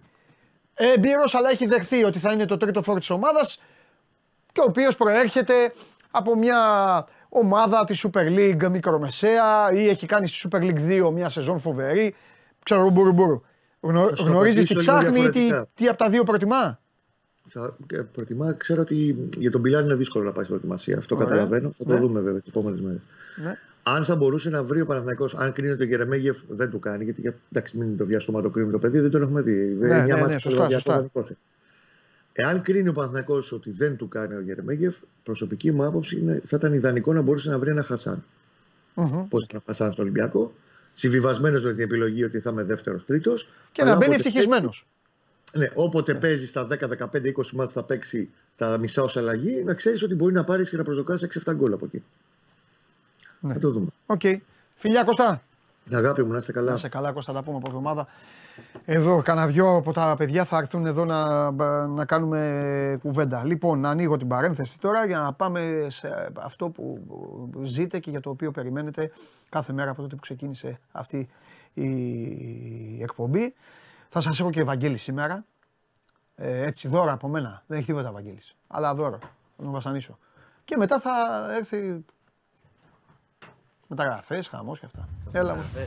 Βέβαια, έχει, ναι. Ειδικά δε, εσύ αυτό που σε ενδιαφέρει. ναι, Ωραία. Αλλά Θα μου τα πεις μετά, θα τα ακούσω. ναι, θα τα ακούσεις. Θα τα ακούσεις γιατί είναι, είναι και διαφορετικά κάθε μέρα. Ναι, από ό,τι βλέπω. Ε. Ό,τι να είναι. Λοιπόν, ονόματα, ό,τι είναι. Εντάξει, κλασική περίοδος. Τώρα παγωτό μετά. λογικό, δεν είναι; Ναι, εντάξει. Λοιπόν, ε, Πες τίποτα καλό. καλό δεν έχω. Ναι, αυτό έλειπε. Έχω δυστυχώς μια ε, φοβερή τραγωδία. Πάλι, ναι. Στην Πύλο, Στην πύλο. ε, νοτιοδυτικά. 47 μίλια νοτιοδυτικά της Πύλου, βούλιαξε ένα αλληλευτικό. Ναι, ναι, μετανάστες. Ε, δόθηκε το σήμα από τις Ιταλικές Αρχές τη νύχτα, ξημερώματα, μετά τις 2.30. Ε, ένα αλληλευτικό λοιπόν πήγαινε, είχε ξεκινήσει από τον Μπρουκ με προορισμό την Ιταλία. Βούλιαξε. Ε, έχουμε μέχρι στιγμής 32 σωρούς έχουν βρει. Ε, μιλάμε για πολύ μεγάλη τραγωδία πραγματικά γιατί από ό,τι φαίνεται επέβαιναν, επέβαιναν πάνω από 400 άτομα. Υπέρα... Σε ένα ψαράδικο. Αλληλευτικό, ναι. Έτσι, οι πληροφορίες λένε ότι, είναι, ότι ήταν πάνω από 400. Έχουν βρει 104, τους έχουν σώσει. 400 δεν χωράνε σε κορατζερόπλαιο. ρε φίλε. Έχουν βρει 104 και τους έχουν σώσει. Οι αριθμοί είναι λίγο τρομακτικοί αυτό, γιατί τώρα αυτό το πόσοι επέβαιναν το μάθαμε πριν λίγο. Έχουν βρεθεί 104. Έχουν βρεθεί 32 σωροί νεκροί. Ε, να πω ότι είναι 136. Λείπουν 264. και ψάχνουν. Είναι πολύ μεγάλη επιχείρηση του λιμενικού μας. Έτσι, έχουν τεθεί σε επιφυλακή νοσοκομεία, Καλαμάτα, Τρίπολη, Σπάρτη και Παρισία. Νομίζω θα, θα δούμε πολύ άσχημα πράγματα δυστυχώς. Ε, είναι πάρα πάρα πολύ μεγάλη αριθμή. Δυστυχώς. Ελπίζω να βρουν όσους περισσότερους γίνεται, αλλά όσο περνάει η ώρα αυτό δυσκολεύει όπως καταλαβαίνεις. Θα μιλάμε για ένα πολύ πολύ μεγάλο ναυάγιο. Ε, Δυστυχώς. Οι άνθρωποι προσπάθησαν να ξεκίνησαν να πάνε στην Ιταλία και πολλοί από αυτούς δεν θα τα έχουν καταφέρει. Λοιπόν, πάμε τώρα σε μια υπόθεση που δεν, δεν τα είπαμε και χθες. Τρέχει τρεις μέρες και νομίζω ότι είναι από αυτές που σε εξοργίζουν και δικαίως και τον κόσμο και όλους μας. Τι έγινε. Λοιπόν, θα τα πάρω από την αρχή. Ναι, βέβαια. Έχουμε την υπόθεση, γιατί είναι σύνθετη υπόθεση. Έχουμε την υπόθεση ενός παιδόφιλου, ο οποίος συνελήφθη στην Ομόνια πριν λίγες μέρες. Για ποιο λόγο; Αυτό συνήθιζε να βρίσκει με κάποιο τρόπο κινητά μικρών κοριτσιών και να στέλνει άσεμνα μηνύματα. Πώς με- τα βρίσκει. τα έβρισκε. Δεν ξέρω. Έχει κάνει διάφορα. Έψαχνε, κοίταγε ή έστελνε πολλές φορές και σε, στην τύχη. αλλά από ό,τι φαίνεται το είχε βρει σκηνή κορδόνι και το έκανε καιρό. Ένα μήνυμα, Όχι social δηλαδή. Μήνυμα. Δεν ξέρω πώς το ψάχνει γιατί έχουν και ψεύτικα προφίλ κτλ. Μήνυμα, μήνυμα στο κινητό. Πρόσεξε τι Τόσο, γίνεται ναι, τώρα. ναι. Φτάνει ένα μήνυμα λοιπόν σε μια 14χρονη στο κινητό της ε, με άσεμνη φωτογραφία και τύπου, ξέρεις, προτροπή να συναντηθούμε, να τα πούμε. Το κορίτσι ευτυχώς το δείχνει στους γονείς. Μπράβο. Οπότε αρχίζει η μάνα να στήσει πώς θα το, τον παγιδέψουμε. Βέβαια.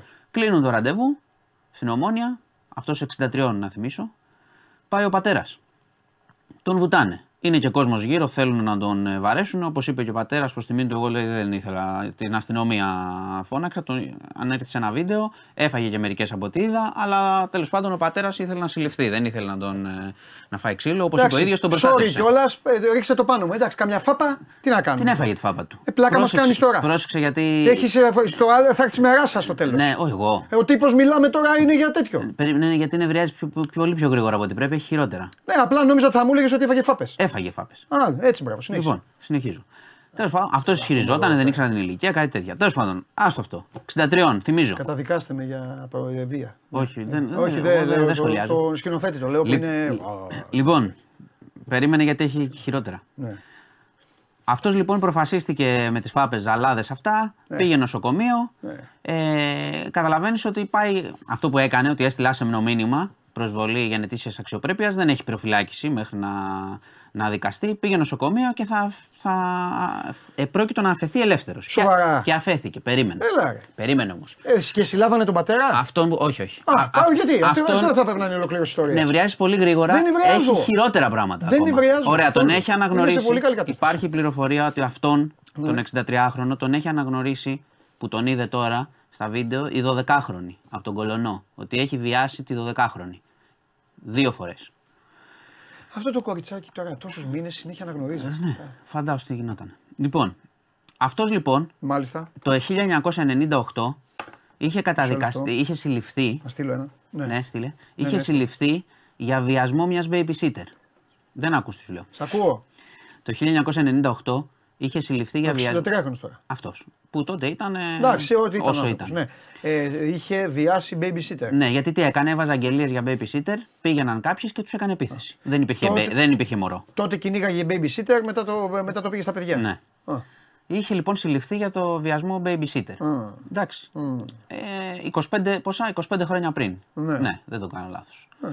Λοιπόν, τέλος πάντων, τώρα, επειδή κάνανε έλεγχο στο πατρικό του, Μάλιστα. βρήκανε ναρκωτικά χάπια.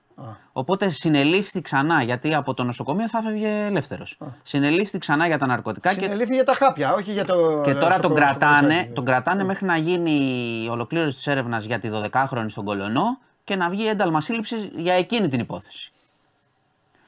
Λοιπόν, ε, ρώτησα λοιπόν εγώ τη δικαστικό να σου πω, λέω τι γίνεται, γιατί αυτός είναι έξω όλη την ώρα και είναι έτσι και κάνει ό,τι θέλει. Και μου είπε ότι δυστυχώς στην Ελλάδα δεν υπάρχει αρχείο καταγραφής σεξουαλικών εγκλημάτων που σημαίνει ότι. Ε, βέβαια. που σημαίνει τι; Πάω, θέλετε. Όχι, ότι πάω φυλακή. Ναι. Πάω φυλακή. Πες όσο είναι η ποινή. Την τρώω, βγαίνω έξω και ναι, μένω και υπάρχει ο σωφρονισμός. Μάλιστα. Εντάξει, το έχουμε πει. Πάει κάποιος, πληρώνει την ποινή, έτσι. Την κάνει την ποινή. Και βγαίνει μετά στην κοινωνία ξανά. Οκ, δεν τον μάλιστα. πετάς. Όμως, αυτό το ότι δεν έχουμε ούτε καν ε, αρχείο καταγραφής σεξουαλικών εγκλημάτων σημαίνει ότι άμα εγώ κάνω την ποινή μου, μετά, ξέρω εγώ, μπορώ να προσληφθώ και φύλακα στο σχολείο, ας πούμε. δηλαδή, αυτό λίγο πρέπει να το δούνε, ας πούμε, Τι κάπως. ελεήμνος είσαι, ναι. Ε, τι να σου πω. Όχι, γελάω που Γιατί το γελάς; έφερες, ε, Μα- τέτοιο, Μα ναι. έτσι είναι. Σχολείο κιόλας, ε. Τρώω την ποινή Ναι. και μετά πιάνω δουλειά όπου θέλω. Ναι. Ξέρω εγώ. Τέλος πάντων, αυτή η ιστορία συνεχίζεται τώρα. Αυτόν Ναι. θα τον ψάξουν και για τον κολονό. Έφαγε και τις φάπες, αλλά καταλαβαίνετε ότι μιλάμε τώρα για μια άρρωστη ιστορία που συνεχίζεται. Α, τώρα, και πράγμα, από ναι. πόσο συνεχίζεται. Τέλος πάντων. Λοιπόν, αυτά με αυτόν τον τύπο, τον ε, παιδόφιλο της Ομόνιας το λένε έτσι τώρα για σχηματικά, γιατί γίνεται Σου χαμός. φέρνει είδηση ο Ναυροζίδης. Ναι, Θα στη δώσει Ναι, και ναι. θα την, ε, Ναι, ναι, ωραία. και θα τη χειριστείς όπως θέλεις. οκ. Δέστε.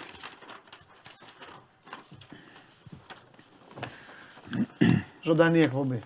Συμβαίνουν αυτά στις ζωντανές εκπομπές που Οκ. λέμε. Δείτε πώς δουλεύει ο, ο γίγαντας, ο καταστροφέας. Ωραία, τη διαβάσω, ε. Ναι. Δήλωση Γιάννη Αλαφούζου. Επίσημη δήλωση. Επίσημη δήλωση Γιάννη Αλαφούζου. Ε, λοιπόν, Με αφορμή το γεγονός ότι όχημα ιδιοκτησίας εταιρείας του ομίλου μου βρέθηκε στην κατοχή του θύματος δολοφονικής επίθεσης, επιχειρείται από συγκεκριμένα κέντρα συμφερόντων μέσω ελεγχόμενων μέσων ενημέρωσης και τρόλ του διαδικτύου η άμεση σύνδεση του προσώπου μου με σκοτεινά κυκλώματα της νύχτας. Για το πώς βρέθηκε το συγκεκριμένο αυτοκίνητο τις τελευταίες ημέρες χωρίς την εμπλοκή μου και ενώ έλειπα στο εξωτερικό στα χέρια δολοφονηθέ, του δολοφονηθέντος, με τον οποίο ουδέμια σχέση είχα, δόθηκαν στις αρμόδιες αρχές οι απαραίτητες ρητές διευκρινήσεις. Το όχημα αυτό κατασκευής του 2010 είχε ουσιαστικά παροπλιστεί και δεν το χρησιμοποιούσα καθώς είχε αντικατασταθεί από νεότερα αυτοκίνητα. Η ιστορία του καθενός μας στην Ελλάδα είναι γνωστή και ο στόχος των κέντρων γίνεται εύκολα αντιληπτός. Η διαδρομή μου μέσα από το πληγωμένο από γκανγκστερικές μεθόδους ελληνικό ποδόσφαιρο επιβεβαιώνει ότι πάντα επιλέγω τον δρόμο της καθαρότητας και της νομιμότητας. Άλλοι είναι αυτοί που καθοδηγούν ανθρώπους της νύχτας και εμπλέκονται με ξυλοδαρμούς, απειλές και χρηματισμούς. Είναι οι ίδιοι άνθρωποι του παρασκηνίου που ενορχιστρώνουν τα σε βάρος μου συκοφαντικά δημοσιεύματα για να πλήξουν τον Παναθηναϊκό που τους φοβίζει, γιατί ενισχύεται και επιστρέφει στη θέση που ιστορικά του αξίζει και ας του έκλειψαν φέτος το πρωτάθλημα. Δεν πρέπει οι φίλαθλοί μας να παρασυρθούν από αυτούς που έχουν ως στόχο την αποδυνάμωσή μας. Από εδώ και πέρα το λόγο θα έχει δικαιοσύνη. Όλα στο φως, λέει ο κύριος Αλαφούζος. Εντάξει, εμένα ο Μάνος μου είπε, για να πω την αλήθεια, μου είπε ότι είναι δήλωση του Γιάννη Αλαφούζου για το αυτοκίνητο. Ναι. Αλλά, ε, Ήταν γενικότερη. ε, όμως. ναι, θέλω, είναι, είναι ουσιαστικά μια mixed δήλωση Ναι. Που τοποθετείται για αναφέρεται το και συμβάν πάνω. και καταλήγει αθλητικά. Ναι, ναι. Εμπλέκει δηλαδή. ε, αυτό. Και ξαναλέει ότι εκλάπει το Ναι, πρωτάθλημα. προφανώς είναι τα και υπόλοιπα. μήνυμα και στους φίλους του Παναθηναϊκού από ό,τι καταλαβαίνω. Γενικά δεν είναι μόνο η απάντηση για το αυτοκίνητο. Ναι, ναι. Λοιπόν, πού είχαμε μείνει; Ναι, είχαμε Στο- μείνει στον παιδόφιλο. στο παιδόφιλο. Πάμε παρακάτω. Ε, είναι ένα θέμα, ειδικά όσοι έχουν παιδιά με το στρεπτόκοκο. Υπάρχει μια μικρή τι είναι; ανησυχία. Ναι. Ε, δι- διότι έχασε τη ζωή του ένα παιδί πριν λίγες Ναι, μέρες, ναι. 7 ετών, από στρεπτόκοκο. Ναι.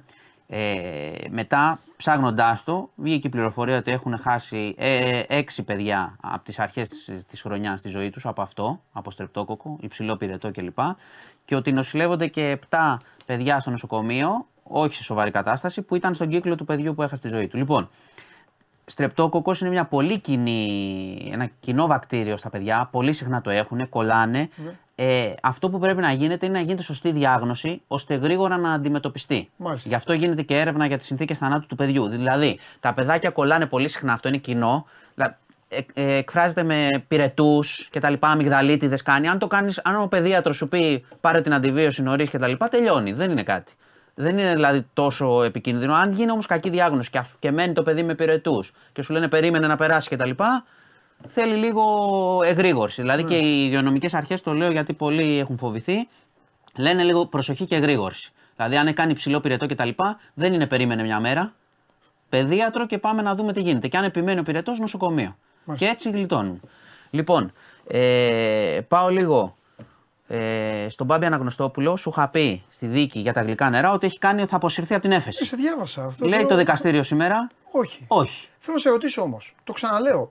Η έφεση δεν είναι κάτι το οποίο λογικά, τώρα αν είναι και κανένας δικηγόρος μπορεί να στείλει, να, μου, να μας εξηγήσει. Ναι, για μείωση της ποινής. Ακριβώς. Και Όμως- λέει αυτός, εγώ δεν θέλω. και λέει το δικαστήριο, όχι, έλα. Ναι. Ναι. Μπορεί να το κάνει το δικαστήριο. Γιατί το δικαστήριο σου λέει. Γιατί μπορεί να το ρίξει παραπάνω. Αν το Ω, πεις. υπάρχει Όχι, αυτό. Α, όχι, αν το πεις, σου λέει. το πες. Ότι Πρέπει να το πεις πριν αρχίσουμε τη διαδικασία. Η διαδικασία δεν είναι αύριο και γι- ε, είπαμε θα γίνει το εφετείο, γίνεται μετά από καιρό το εφετείο. Δηλαδή τι περιμένεις; Αυτοί ουσιαστικά τι λένε; Ότι εδώ Ε, δεν α- παίζουμε, εδώ κάνουμε, έχουμε κάνει μια δίκη. Δεν θα φύγεις όποτε θες. Είναι πολύ απλό αυτό που λέει. Εντάξει, εντάξει, εντάξει. Οπότε οι δικηγόροι του έχουν ε, αποσυρθεί, θα οριστούν άλλοι και του δώσαν ραντεβού για το Σεπτέμβριο. Λοιπόν, Καλαμάτα, πάμε σε ένα θέμα που γενικά εμείς, επειδή το πιάνει συχνά τα θέματα τα οδικά, Ναι. είχαμε στην Καλαμάτα σε μια διασταύρωση Εθνικούς Σταδίου και Κρήτης, αν δεν κάνω λάθος, πέρασε ένα πατίνι με δύο 15χρονα.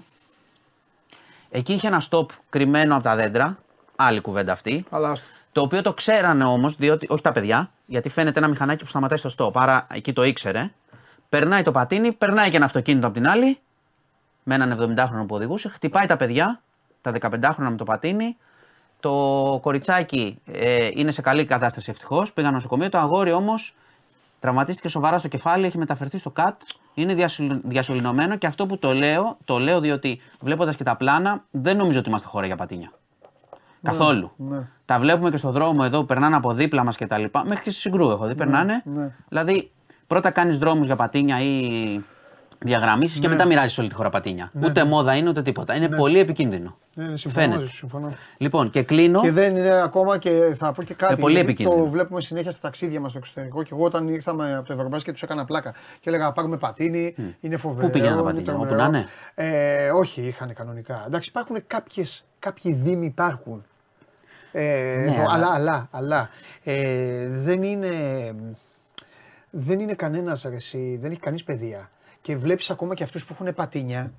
Ναι, ναι, ναι. ε, Είναι και, αυτό είναι το δεύτερο. Αυτοί προ- δηλαδή, Πρώτον δεν ξέρουμε. Πηγαίνει το Δεύτερον, αυτοκίνητο σου είπα και για τον τα- βλέπεις πηγαίνει στη μέση με το πατίνι. Δηλαδή δεν Ε, Επίσης σου είπα για 15, Ξέρεις. για 15χρονα. Ναι, δηλαδή έχουν και, όλοι το είναι, παίρνουν δηλαδή, όλοι. ναι. Το έχεις δει πολλές φορές στον δρόμο, πας να στρίψεις δεξιά, περνάνε δίπλα σου 10 πατίνια Άστο, δεν έτσι. υπάρχει, δεν Άμα δεν τους δεις, δηλαδή, εσύ πάει. Τέλος πάντων, δεν νομίζω ότι είμαστε έτοιμοι γι' αυτό. Όχι, για Ό,τι τίποτα- μόδα κι αν για ήταν, τίποτα δεν είμαστε έτοιμοι. Δεν είμαστε για τίποτα. Και βλέπετε τώρα μιλάμε ένα παιδί στο νοσοκομείο διασωληνωμένο, έτσι. Δεν είναι Δεν υπάρχει. τραγωδία. Αν κάνανε καλά τη δουλειά της τροχέα, θα, τα μισά διπλώματα θα τα είχε πάρει έτσι. κι αλλιώς.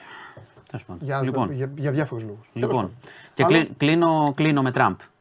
Πήγε πάλι δικαστήριο. Μάλιστα. Έτσι, είναι Ναι. πολύ σοβαρά τα δικήματα. Έχει πάρει πάρα πολλά χαρτιά απόρριτα στη- στο δέρετρό του για πυρηνικά, για μυστικά του κράτους. Για τα, τα κράταγε εκεί τα χαρτιά. Έχει, του, έχει ασκηθεί τώρα δίωξη για πάρα πολλά δικήματα. Ε, πήγε πάλι, έγινε γνωστή διαδικασία. Εντάξει, δεν θα τον δούμε με χειροπέδες κλπ. Αλλά είναι πάρα πολύ βαριές οι κατηγορίες για πρώην πρόεδρο. Ναι. Δηλαδή μπορούν να τον οδηγήσουν στη φυλακή. Ναι. Θα είναι και υποψήφιος. Ο ίδιος είπε, έκανε χθες και τα γενέθλιά του σε ένα κουβανέζικο εστιατόριο, 77 ετών. Είπε ότι είναι διαταραγμένοι οι εισαγγελείς που τον ε, διώκουν, ότι είναι σε διατεταγμένη υπηρεσία. Επίθεση κατά πάντων. Και όταν βγει ξανά, θα κάνει και αυτός θα ορίσει οι εισαγγελείς να κυνηγήσουν τον Biden, λέει. Λοιπόν, μιλάμε για φοβερά πράγματα. Ναι. Σε φοβερή κατάσταση είναι. Είναι. Μάλιστα. Λοιπόν, Ωραία. αυτά. Εντάξει. Αυτά. Σας Τι- χαιρετώ. Τι, τι, τι, τι, Τι; Θα ακούσουμε μετά. Τι να σου Α, πω. τι, δεν έχει βέβαια. Έχει τίποτα που. Όχι, δεν ξέρω, Έχει εσύ. κάποια εξέλιξη. Εσύ θα πεις κάτι, περιμένεις κάτι και αυτά; Ε, Δεν μιλάω τώρα, περιμένω. Ωραία, Τις θέλω μόλις κινήσεις. ανακοινωθεί ο προπονητής, θέλω να τοποθετηθείς. Θα τοποθετηθώ. Θέλω να διαβάσεις, να δεις τι σε. Θα πεις τι σε προβληματίζει. Θα τι σε- μελετήσω. Από όλε τι Θα αναλύσει. μελετήσω. Εντάξει. Εντάξει, έγινε. Λοιπόν, Εντάξει. σας χαιρετώ. Δεν σε βάζω καν τώρα, δεν σε κουράζω για ονόματα που Όχι, παίζουν ή δεν- πιο μπροστά γιατί δεν είναι σωστό. Δε, άμα Ε, είναι για θα ονόματα θα μου μιλήσεις- φέρεις και παγωτό εδώ να τρώμε. Καλοκαίρι παγωτό, Έχεις δίκιο, εφημερίδα. έχεις Αλλιώ. δίκιο, Έχεις δίκιο. Έχεις δίκιο, έχεις δίκιο. Παγωτό ο κανόνι, έστειλε Γεια mail σου. ο Βελαχουτάκο. Είδα, είδα. Ε, βέβαια. Ε, αυτά. Μπείτε στο News 24 για όλα τα υπόλοιπα. Ο Μάνος και η ομάδα του έχει φροντίσει εκεί να διαβάσετε ένα ε, κοινωνικοπολιτικά καιρό. Φοβερός καιρό χθες, καταιγίδα. Βέβαια, δεν λέει τίποτα καταστροφέας για τον καιρό. Λοιπόν, έλα, πάμε, παιδιά.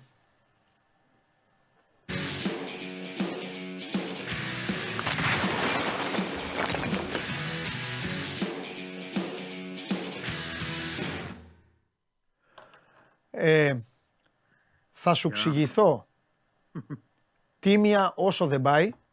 Ναι. Δεν έχω τίποτα να σου πω. Απλά γούσταρα να σε δω γιατί σε έχω πεθυμίσει. Τίποτα άλλο. Καλά Αυτό. έκανες. Και εγώ δεν έχω τίποτα να σου πω. αυτό, ναι, αυτό δηλαδή δεν με. Α, Κοίταξε, άμα θες, γράφεται και ιστορία. Δηλαδή μου λες παντελή μου, έλα με είδες όλα καλά, στο σπίτι όλα καλά και αυτά και φυλάκια. Ναι. Όχι, εντάξει. Αλήθεια, δεν, δεν με. Δεν με, δεν με... Κάτι, κάτι, κάτι πρέπει να βρούμε να πούμε. Έχω Όχι, να να, παρουσιάσω α, περίμενε. Και μέρες. Έχουμε Ναι. κάτι για την κουβέντα που κάναμε με τα διαρκείας. Τώρα μου ήρθε αυτό. Γιατί ήμουνα λίγο, ήμουνα λίγο αυστηρός, Ναι. δέχτηκα και μηνύματα από αεκτζίδε. Ναι, ωραία, έχεις δίκιο, σωστά τα είπες. Μετά κάτι άλλοι φίλοι μου στείλανε ότι παντελή, εγώ πήρα για την, ε, για την Ευρώπη. Ξέρεις, είναι μια mixed κατάσταση λίγο. Έτσι είναι, μια μίξτα κατάσταση. Πώς Η είναι απόψη- τώρα, τι και, η και στα απόψη γραφεία δίσταται οι το άνθρωποι πρόβλημα. εκεί τι, τι έχουν εισπράξει τώρα, έχουν εισπράξει γκρίνια, έχουν εισπράξει υπομονή, έχουν, α, τι γίνεται; Κοίτα, έχουν εισπράξει μια κινητικότητα η οποία είναι άνευ προηγούμενου. Ναι. Δηλαδή σε, στις δύο ημέρες Ναι, διάθεσης, η, η, η χθεσινή ήταν η δεύτερη. Έτσι, Ναι. Είχαν ήδη κλείσει περισσότεροι από την πρώτη μέρα την περσινή, μάλιστα. ε, όπου ήταν και η πρώτη ε, σεζόν για το νέο γήπεδο. Έτσι. Ναι. Αυτό δείχνει ότι ο ενθουσιασμός είναι υπερδιπλάσιος αυτή τη Ναι. στιγμή. Και πρόσεξε, δίχως να συλληπολογίζουμε την ηλεκτρονική διάθεση, η οποία είναι 24 ώρες, άρα το μεσημέρι που η ΑΕΚ ενημέρωσε δεν ήταν δυνατό να ξέρει τι θα γίνει και μέχρι το βράδυ. Ναι. Θέλω να πω λοιπόν ότι δεν προκύπτει ε, τουλάχιστον να επηρεάζονται όσοι ήταν κάτοχοι. Ίσα ίσα με το παραπάνω όλοι σπέβδουν να, να διατηρήσουν τη θέση τους. Θεωρώ ότι το 90%, δεν θέλω να πω 100% αλλά το 90% ίσως και παραπάνω από το 90% ε, των ανθρώπων που βρέθηκαν πέρσι στο, στην Αγία Σοφιά θα είναι και φέτος.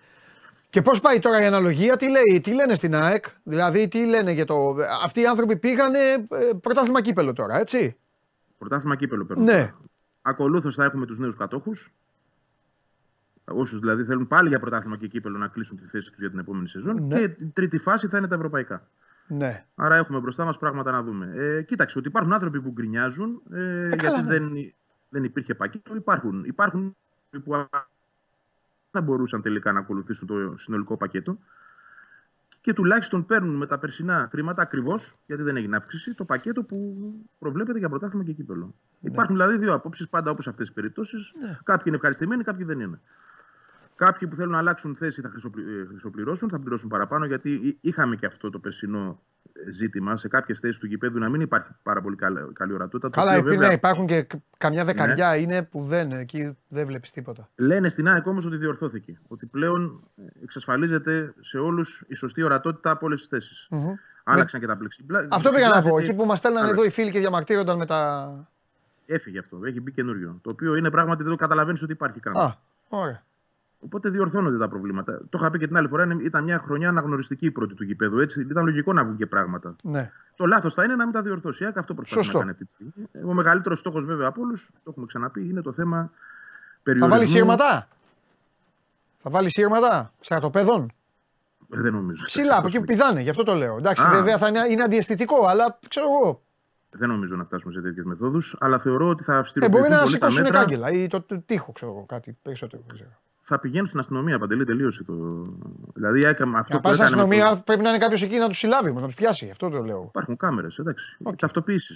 Εντάξει. Όποιος κάνει ε, ό,τι κάνει πλέον. ε, α- αυτή είναι η εντολή που έχει, πα- ε, που έχει πάρει η ομάδα. Αυτή είναι η εντολή που δίνει ο Μελισανίδης.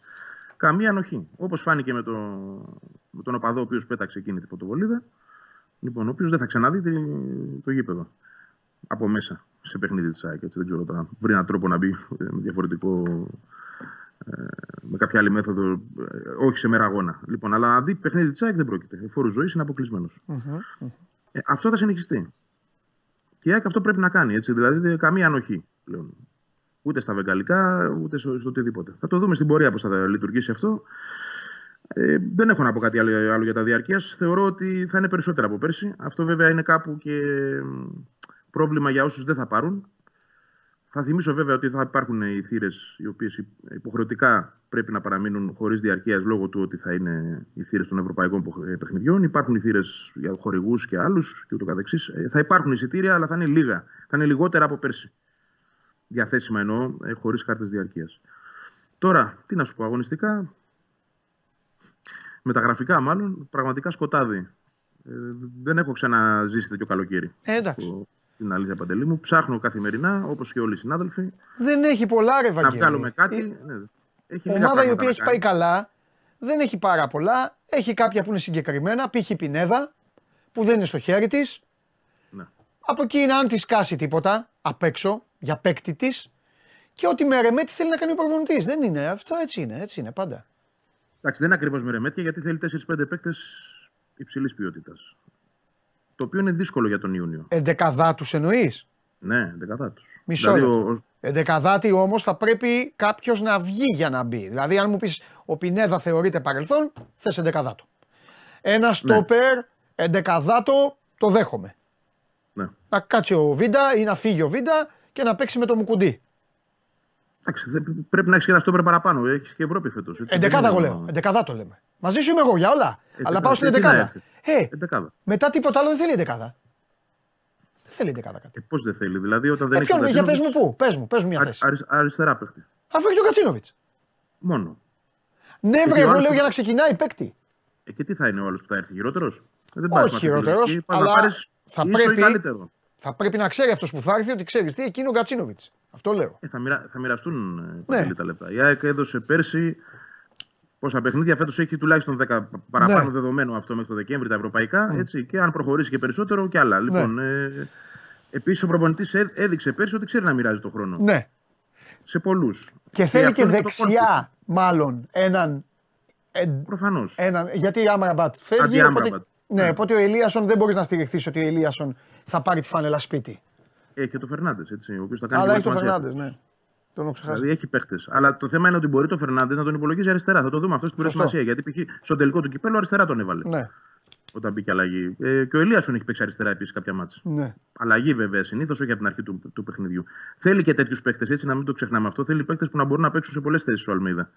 ναι. Ε, αριστερά δημιουργήθηκε περισσότερο η ανάγκη γιατί πλέον ο Τσούμπερ δεν υπολογίζεται για εκεί. Δηλαδή και πέρσι ξεκινώντας χρονιά, γι' αυτό θέλω να σου πω. Δηλαδή λες Γκατσίνοβιτς δεν βγαίνει, ωραία. Αλλά πέρσι ξεκινώντας χρονιά είχε, υπολόγιζε εκεί Γκατσίνοβιτς και Τσούμπερ.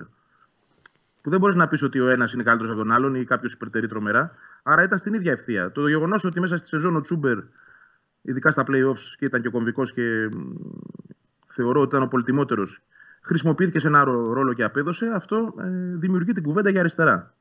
Γιατί πλέον ο Τσούμπερ θεωρώ θα, θα υπολογίζεται μόνο εκεί, μόνο στον άξονα. Δηλαδή αυτός και ο Ραούχο. Αυτοί Ναι. θα είναι οι δύο παίκτες. Και φορ. Ψάχνει φορ η ΑΕΚ. Αν ήταν να μην ψάχνει καλύτερο από τον, Φα- από τον Φαρβέρτ, μια χαρά ήταν με τον Φαρβέρτ δεύτερο. Έτσι δεν είναι; ναι, αλλά θέλει. Ε, καλύτερο. Θέλει έναν παίκτη που να τον εμπιστεύεται ο προπονητής Βαγγέλη. Ακριβώς.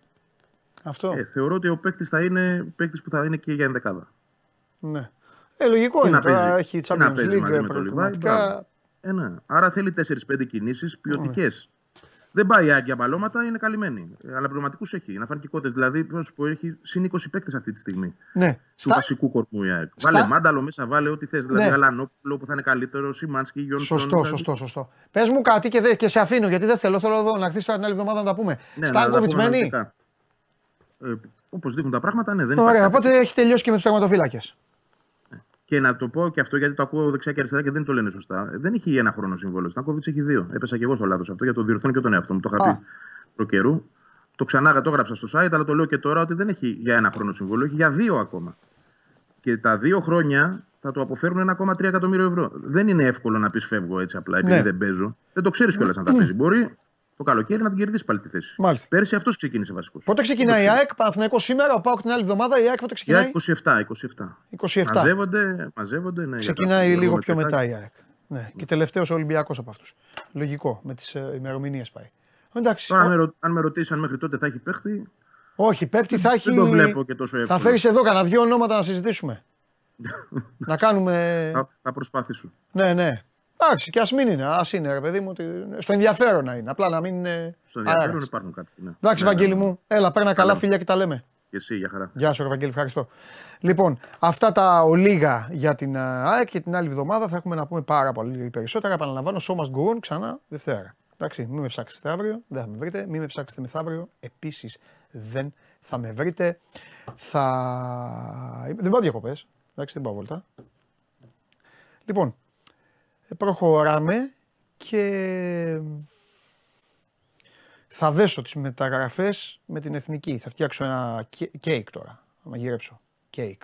Πάμε στο application και μόλις τελειώσει το application η καρέκλα αυτή θα πρέπει να είναι γεμάτη. Γιατί συνήθως ο σκηνοθέτης τους βάζει το application και αυτοί νομίζουν ότι το application του Sport 24 είναι κανένα λεπτό. Αυτό δεν ξέρω πώς το έχετε καταφέρει απ' έξω. Τέλος πάντων. Πάμε. Κατέβασε το νέο app του Sport 24 και διάλεξε τι θα δεις. Με το My Sport 24 φτιάξε τη δική σου homepage επιλέγοντας ομάδες, αθλητές και διοργανώσεις.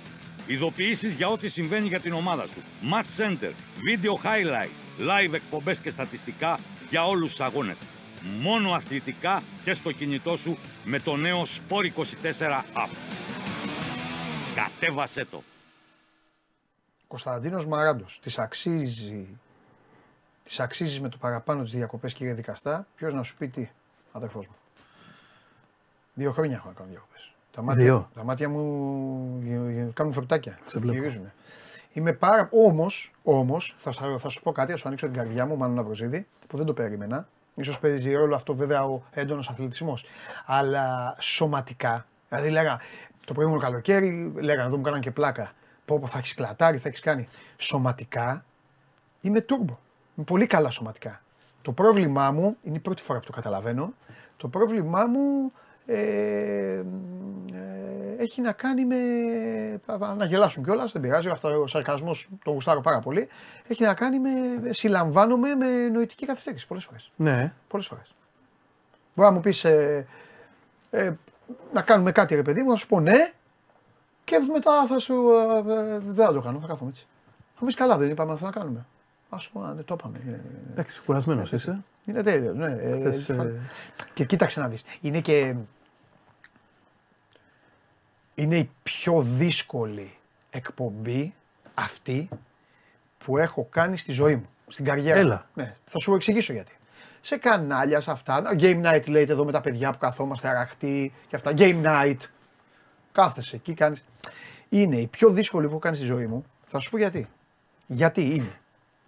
Πρέπει, για να είσαι σωστός, πρέπει κάθε μέρα, κάθε μέρα, να μπορείς μέσα σε 10 λεπτά να κάνεις αλλαγή παιχνιδιού, στο λέω και ποδοσφαιρικά, να κάνεις αλλαγή παιχνιδιού και να είσαι στην κουβέντα. Σωστό αυτό που λέει. Γιατί, αυ- γιατί εγώ είμαι και τέτοιος τύπος. Δεν θα έκανα ποτέ εκπομπή. Πρώτα απ' όλα δεν θα, ήταν, ε, ε, δεν θα ήταν πάνω μου η εκπομπή, άμα ήταν έτσι. Δεν θα μπορούσα εγώ να κάνω εκπομπή. Καλημέρα σας. Πάμε να μιλήσουμε ε, για τα νέα των μεταγραφών με τον Μάνο Ναυροζίδη. Μάνο. Και να πεις εσύ αυτό. Θέλω να ξέρω. Και γι' αυτό πολλές φορές εδώ με πιάνουν, αλλά είναι καταπληκτικοί όλοι τους, άσχετα άμα τους κυνηγάω και αυτά. Είναι καταπληκτικοί που καταλαβαίνουν πλέον ακόμη και την αφηρημάδα μου ή που λέω κάτι και αυτά, ξέρουν ότι. ε, Τι γίνεται; κα- όχι, καταλαβαίνουν ότι έχω, ότι, ότι έχω καεί, ρε παιδί μου, ότι έχω αυτό. Γιατί για να είμαι σωστός, θέλω να ξέρω τι γίνεται στο Παναθηναϊκό. Ε, βέβαια. Καταλαβες. Ναι, όλο αυτό όμως σημαίνει ότι πρέπει να βλέπω. Έλεγχο, να διαβάσω, να ακούσω, να κάνω. Ε, ρε φίλε, πόσο θα Εντάξει, η εκπομπή μας Έχεις είναι, και είναι, ζωή. είναι δύσκολη γιατί Αυτό είναι σου λέω. καθημερινή και είναι και interactive και, Και αλλάζουν όχι, τα πράγματα και συνέχεια. Είναι όλο, όλο. Να μπει ο ένας, να, να πρέπει να προσέξω κιόλα τι θα πει κάποιος. Μην ξεφύγει, μην κάνει. Να κυνηγάω αυτούς. Κυνηγάω εσάς. Δηλαδή είναι. Γι' αυτό είναι η πιο τέτοιο. Τέλος πάντων, γιατί, Υπομονή. για- γιατί τα είπα αυτά; Όχι, δεν Ήταν έχει. ένα μήνυ ξέσπασμα. Ε, όχι, ρε, τι ξέσπασμα. Είμαι σε καλή κατάσταση σου λέω. Λοιπόν, αυτά. Πάντως, καλέ μου φίλε, και σε ευχαριστώ. Αλλά δεν, δεν θα πάω διακοπές. Θα μάθεις σύντομα. Τι γίνεται, ρε μεγάλη; Τι να γίνει, είπανε, Πάμε, πες για εθνική ομάδα. Χθες πήγες στην προπόνηση εθνικής. πήγανε, υποβροχή. Βέβαια. υποβροχή. Ξεκινάμε έτσι. Εδώ ο Μάνος στο πρώτο παλίκαρο ε, πήγες σε. Πήγαμε στην προπόνηση της Εθνικής, σου φέρα και, να, και πλανάκια εδώ. Αυτά σ' αρέσουν τα, που βλέπεις τα λάθη. Ναι, μη σκάσει μπάλα είναι. Ε, είδαμε την προπόνηση. Χαρούμενοι ήταν όλοι. Κοροϊδεύσε τώρα ποιος ήταν αυτός. Ο Μάνταλος, το Μπουχαλάκι, έκανε τέτοιο. Είναι ο Μπουχαλάκι. Όχι, ο Μπούχα δεν έκανε προπόνηση με το υπόλοιπο γκρουπ. Α, εδώ. Βγήκε λίγο όμως πιο αυτή μετά. είναι. Καλά, δεν Αυτός είναι. Κοίταζε αλλού, ας πούμε, και του έκανε την πάση. Έλα, πάμε τώρα, πάμε, πάμε. πάμε. Πήγαμε, είδαμε τη, την προπόνηση της Εθνικής. Σου έχω φέρει και παίχτη. Θα τον δεις σε λίγο, τις δηλώσεις του. Ναι. Έχουν και μεταγραφική χρειά. Γιατί πολύ ακούστηκε το όνομά του Ναι. αν θα επιστρέψει στην Ελλάδα.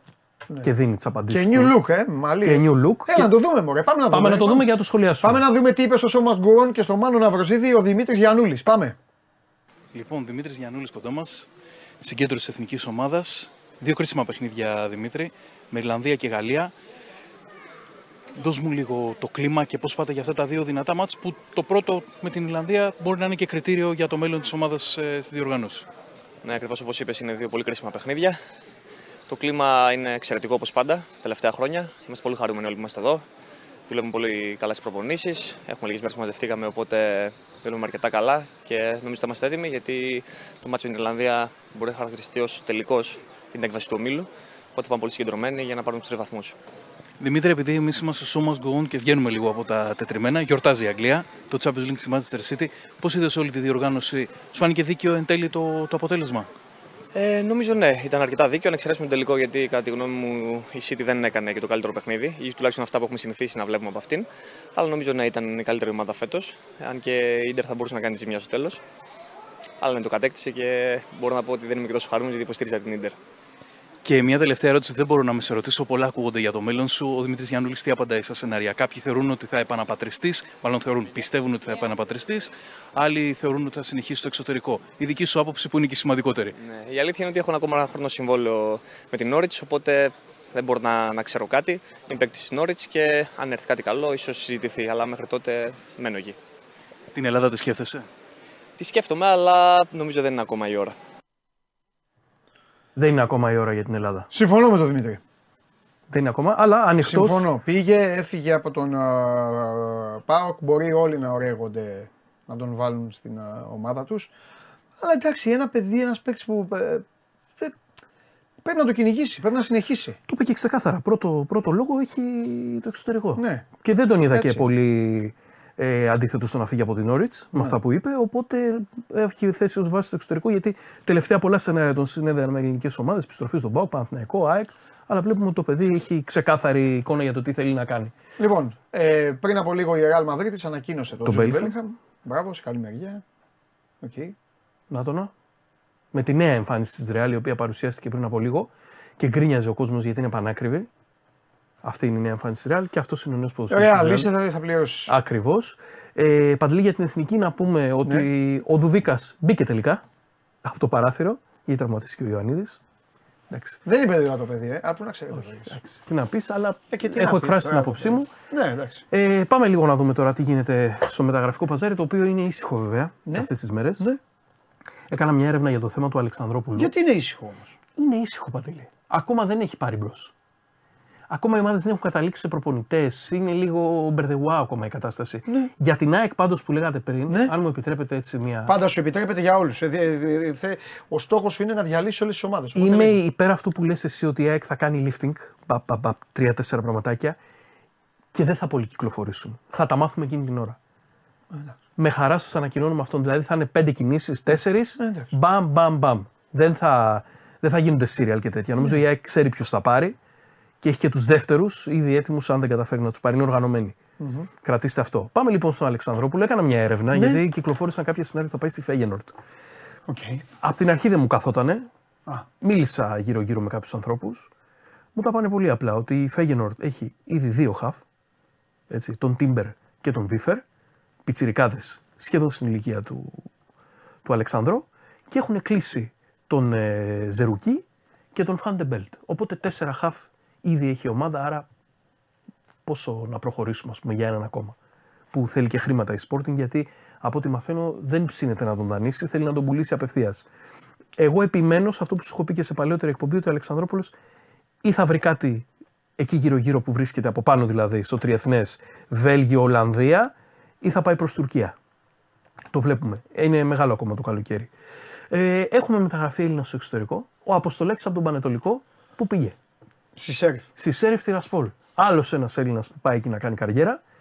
Να δούμε αν θα τα καταφέρει. Καλός παίχτης, τίμιος. Τρίτος, ε. Τρίτος. Δεν το περίμενα ότι θα, τα- θα πάει ο Αποστολάκης στο εξωτερικό. Με διέψευσε, μπράβο του. Μακάρι να, να δικαιωθεί για την επιλογή του. Εντάξει, τώρα πλέον έχουν ανοίξει τα σύνορα όλων των ομάδων. Ακριβώς. Πιστεύω Για, ότι μπορεί να πάει όποιος θέλει, όπου θέλει. για τον Παύλο το Δερμιτζάκη, θυμάσαι που κάναμε μια κουβέντα ότι, με το που, Πανσεραϊκό, Γκαρσία. που θα, ότι θα βρει αμέσως ομάδα. Εννοείται. Ε, με το Λεβαδιακό είναι κοντά, γιατί ο Πετρακογιαννάκης ή αλλιώς Γιάννης Πετράκης, Πετρακογιαννάκη το λένε στην Κρήτη, δεν, ε, δεν θέλει να παραμείνει στο Λεβαδιακό παρότι θέλει η δίκηση να τον κρατήσει. Ναι. Δερμιτζάκης στο πρώτο φαβορή. Είπαμε, ο Δερμιτζάκης με το που φύγει από το Πανσεραϊκό θα βρει αμέσως ομάδα που θα φλερτάρει με την άνοδο την επόμενη σεζόν. Όπως επίσης μια άλλη ομάδα που φλερτάρει με την άνοδο την επόμενη σεζόν, γιατί γίνεται μια σοβαρή επένδυση, η Καλυθέα. Α, ήταν και από τα φαβόρη. Ακριβώς όλα δείχνουν ότι θα συνεχίσει με τον Τραϊανό Δέλα, γιατί ο Γιώργος Σουσίμο θα, δεν θα είναι προπονητής την αγωνιστική περίοδο. Επιστρέφει ο Τράι δηλαδή σε πάγκο, καλώς εχόντων των πραγμάτων, μετά από δύο χρόνια που είχε επιλέξει να είναι εκτός. Για να το δούμε. Ενδιαφέρον να δούμε τον Τράι πάλι σε χαμηλή κατηγορία όπως τότε με την ΑΕΚ. Το περιμένω αυτό. Τζόλη. Πολλά ακούγονται και για τον Χρήστο Τζόλη. Θα σου πω ότι επιχείρησα να τον έχουμε και εδώ πέρα, αλλά δεν μας έκατσε λόγω δρομολογίων. Δεν πειράζει. Αλλά Ο, ε, το δουλεύουμε. ο Τζόλη είναι για μένα το, ο παίκτης Παύλα ταλέντο που ακόμη δεν έχει ολοκληρωθεί. Συμφωνώ μαζί σου 100% και θεωρώ ότι έφυγε και νωρίς από τον Πάοκ. Ναι. Και νομίζω ότι έχει κι άλλο να κάνει. Κι άλλο να δώσει. Δεν έχει τελειώσει. Πολλά πράγματα να δώσει. Ναι, ο ναι, και, Τζόλης και, ακόμα. και να φτιάξει. Αυτό που λέμε για ένα παίχτη ότι δεν έχει εκραγεί ακόμα. Απλά Μπράβο. έδειξε Αυτό, κάτι. αυτό, αυτό, αυτό, Τζόλης αυτό, δεν αυτό, έχει αυτό, εκραγεί. αυτό, αυτό. Αλλά θα γίνει. Θα γίνει. Δεν ξέρω, θα βρει μια ομάδα, θα κουμπώσει και θα γίνει.